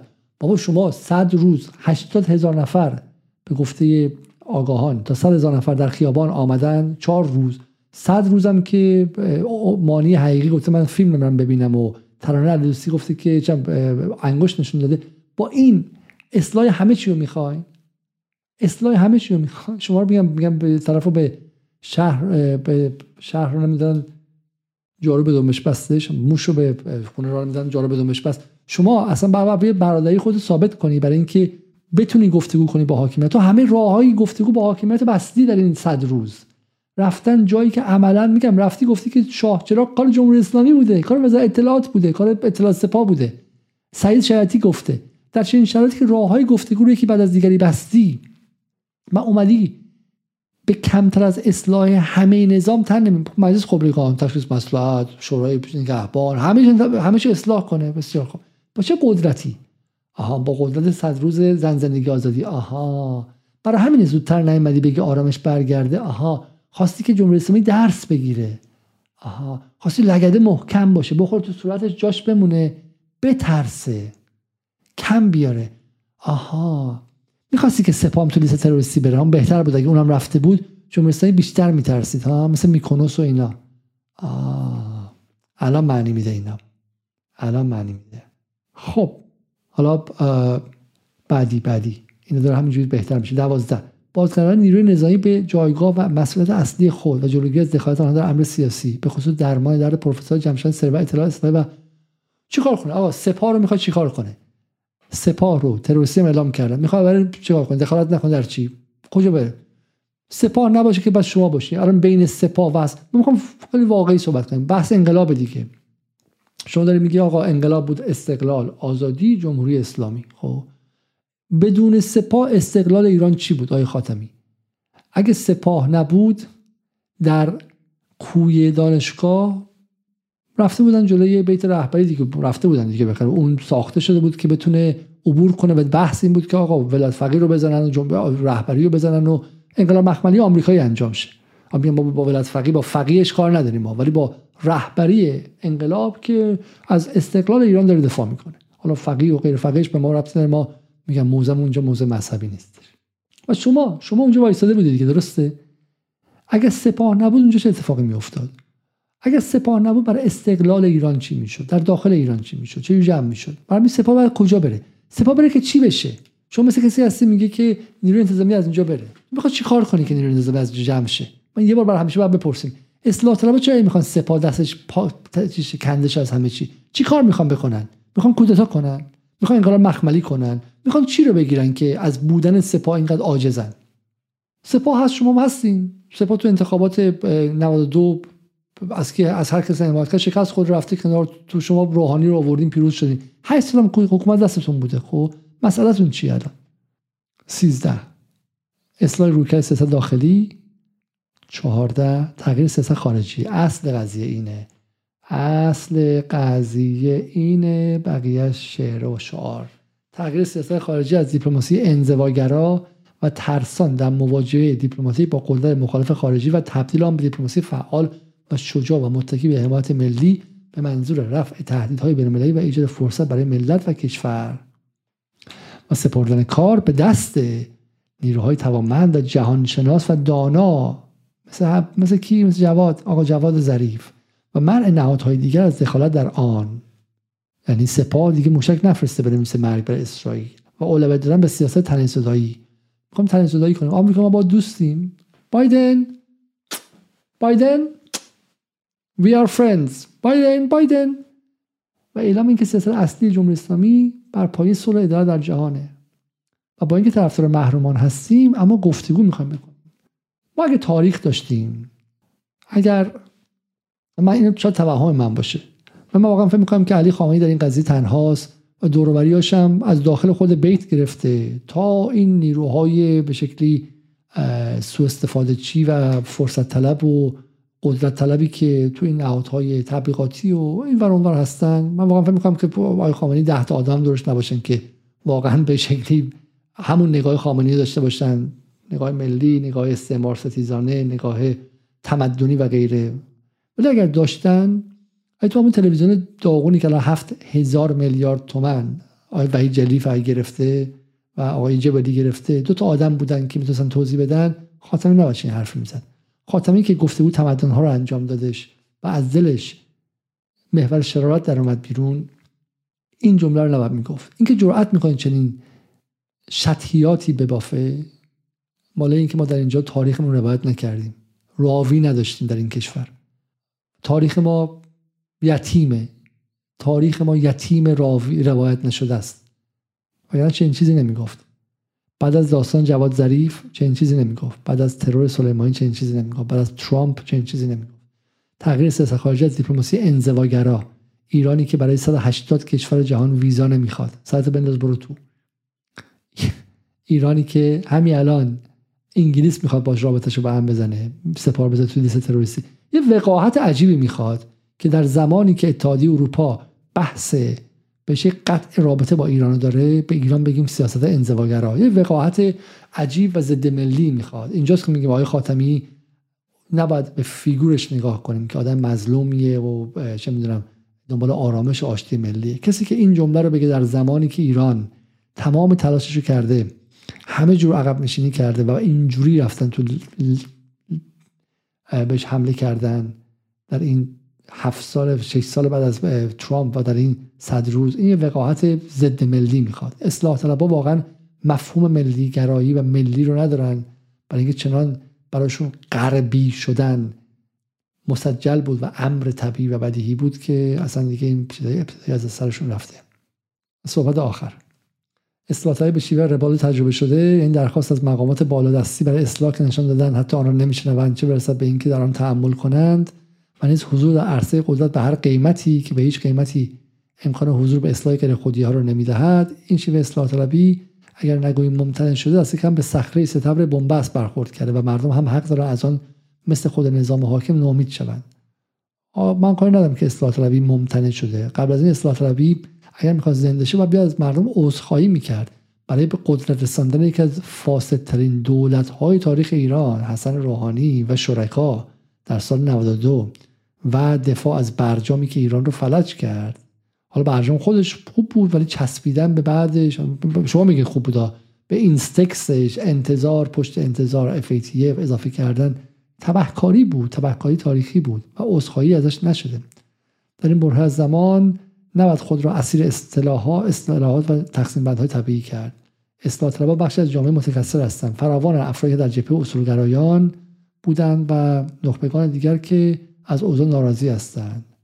اگر راه اصلاح‌خواهی و اصلاح طلبی به شیوه سابق به بنبست رسیده، اصلاح طلبی ظرفیت بیش از اصلاح طلبان دارد. ما هم دقیقاً موافقیم، ما هم دقیقاً اینجا موافقیم و این بحث ما، اصل بحث ما اینجاست. خب از من میگم مسئله اصلی رو اینجا گفتیم.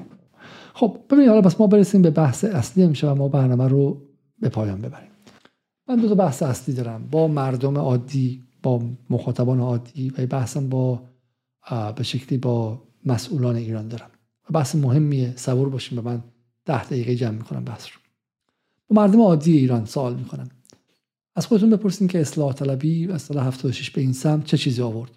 جز ایجاد ایجاد انشقاق در جمهوری اسلامی در سطح بالادستی و تبدیل به شکلی، یعنی در واقع ما هر وقت که خواستیم از حکمرانی ایران سوال کنیم که آقا این حکمرانی چه وضع حکمرانیه، گفتن که کار ما نیستش، این به اون پاس داد و اون یکی به این پاس داد. خب حالا یه زمانی بود که شما گفتین که این نوع مردم سالاری ایرانی بودش، بسیار خوب. خب ولی وقتی که کار به بنبست میرسه، کار به بنبست تمام عیار میرسه و قضیه همه چیز گره میخوره، این سوال این که آقا این فرم آیا جواب میده یا نمیده.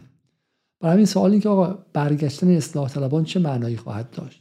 این اصلاح طلبان جز معطل کردن کشور، دو تا پروژه بود دیگه. پروژه‌ای که آقا ما برای استقلالمون باید بریم و یه جایی وایسیم، بعد بریم به موشک دسترسی پیدا کنیم، بعد بریم با حماس کار کنیم. حماس خوبه، بعد داره کاری میکنه که اسرائیل نتونه ما حمله کنه. اگه حماس نباشه، اسرائیل که هفته پیش اصفهان رو زد، ده سال پیش میومد شیراز رو میزد و مشهد رو میزد، اینجا چون حماس در داخلش میتونه بهش موشک بزنه، بازدارنده است. اصلاح طلبان میگن نه ما حماس نمیخوایم. این دعوا که دعوای ساده ایه و دعوای اصلی کاریه. این دعوا از سال هفتاد و چهار هفتاد و پنج ایران رو فلج کرده، فلج فلج فلج. و اصلاح طلباشون بیست میلیون رای داشتن، قلدری میکردن. یه نکته اینه. دو، پس اصلاح طلبان برای ما چه چیزی آوردن و واقعا بودنشون چه فایده داشت؟ دو، اصلاح طلبها کلمه اصلاحات رو به گروگان گرفتن. ما واقعا نیازمند یک ارتش از اصلاح خواهان، اصلاح جویان هستیم. سر قضیه فرهنگی برن وایسن با حکومت حرف بزنن، برن با وایسن همین سر قضیه ورزشگاه، زنان وارد ورزشگاه نمیشه. مسائل فرهنگی شما نیاز داری که بری آدم بفرستی به مراجع، بفرستی به دانشگاه‌ها، بفرستی به جمع‌های سیاسی، با سپاه حرف بزنی، با نیروی انتظامی حرف بزنی. عقب موندن، سرعتشون کمه، دیر یاد میگیرن، تن نمیدن به اقتضاعات جهان. با حرف زدن قضیه رو حل کنی. اما اصلاح طلب‌ها چی کار می‌کردن؟ ورزشکار تبدیل به یک جای گروگانگیری می‌کردن برای رأی‌گیری.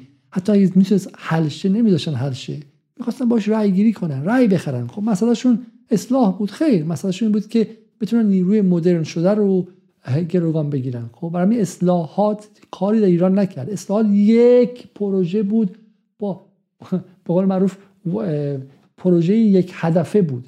یک هدف داشت این پروژه، یک کار کرد داشت این پروژه، تسلیم شدن به غرب، خلع سلاح مقابل غرب، بده بره در مقابلش ما بخش از اقتصاد چیم. اشتباه بود، نپذیرفتن، هنوزم نپذیرفتن، هنوزم برگردن به قدرت. همین فردا صبح انتخابات آزاد برگزار شه، رضا پهلوی اینا برنده نشن، اینا برنده شن، برگردن به قدرت. پروژه اول و آخرشون خلع سلاح ایرانه، به این امید که آمریکا ببخشدشون و بگه آ بیا اینجا. کدوم آمریکا؟ آمریکای خودش خب با مشکلات خودش روبروه و در حال افوله و دیگه اون اردوگاه قبل رو نداره و غیره. این نکته خیلی نکته جالبی این نکته خیلی جالب دیگه هم بگم من اینم شاید جالب باشه براتون، و اون این که در چه زمانی اصلاحات دارن این حرفا رو تکرار میکنن؟ در زمانی که پروژه لیبرالیسم آمریکایی و نئولیبرالیسم آمریکایی به بحران جدی رسیده. یعنی لیبرالیسم آمریکایی در داخل خود آمریکا دیگه طرفدارش مثل قبل نیست. زمان کلینتون نیستیم، زمان ترامپ هستیم، زمان بایدنی هستیم که چون داره ابورشن و سخت جنین در آمریکا غیر قانونی میشه، ملونی در ایتالیا، چه میدونم خود تک تک این کشورها که نگاه میکنی داره لیبرال دموکراسی کنار میره و اشکالی از فاندامنتالیسم و از به شکلی شوونیسم و غیره داره جاش میره. ملیگرایی های تند و تیز و کانسرواتیسم و به شکلی بازگشت به ارزش های مذهبی و غیره. برای همین لیبرالیسم در خود غرب پروژش با بحران روبروه. از گلوبالیسم و از جهانیگرایی به سمت نشنالیسم دارن میرن در جاهای مختلف، از مجارستان و میگم فرانسه، لوپن و خود انگلیس و غیره. در چنین شرایط اینا هنوز دارن دخیل میبندن به چیه؟ پروژه‌ای که در سال هزار و نهصد و نود و دو معنادار بود، در نود و چهار معنادار بود، دو هزار و سه معنادار بود که توی مجارستان، توی گرجستان انقلاب روز انجام داد. خب دو هزار و چهار معنادار بود توی اوکراین که انقلاب نارنجی انجام داد. نه دو هزار و بیست و سه که تو خود غرب تو اداره خودش باقی مانده، کم آورده. این خیلی نکته مهمیه. برای همینه که توی شماهایی که خارج زندگی میکنید میبینید که از صبح شب ایران ایران ایران ایران مهسا امینی میکنن. چرا؟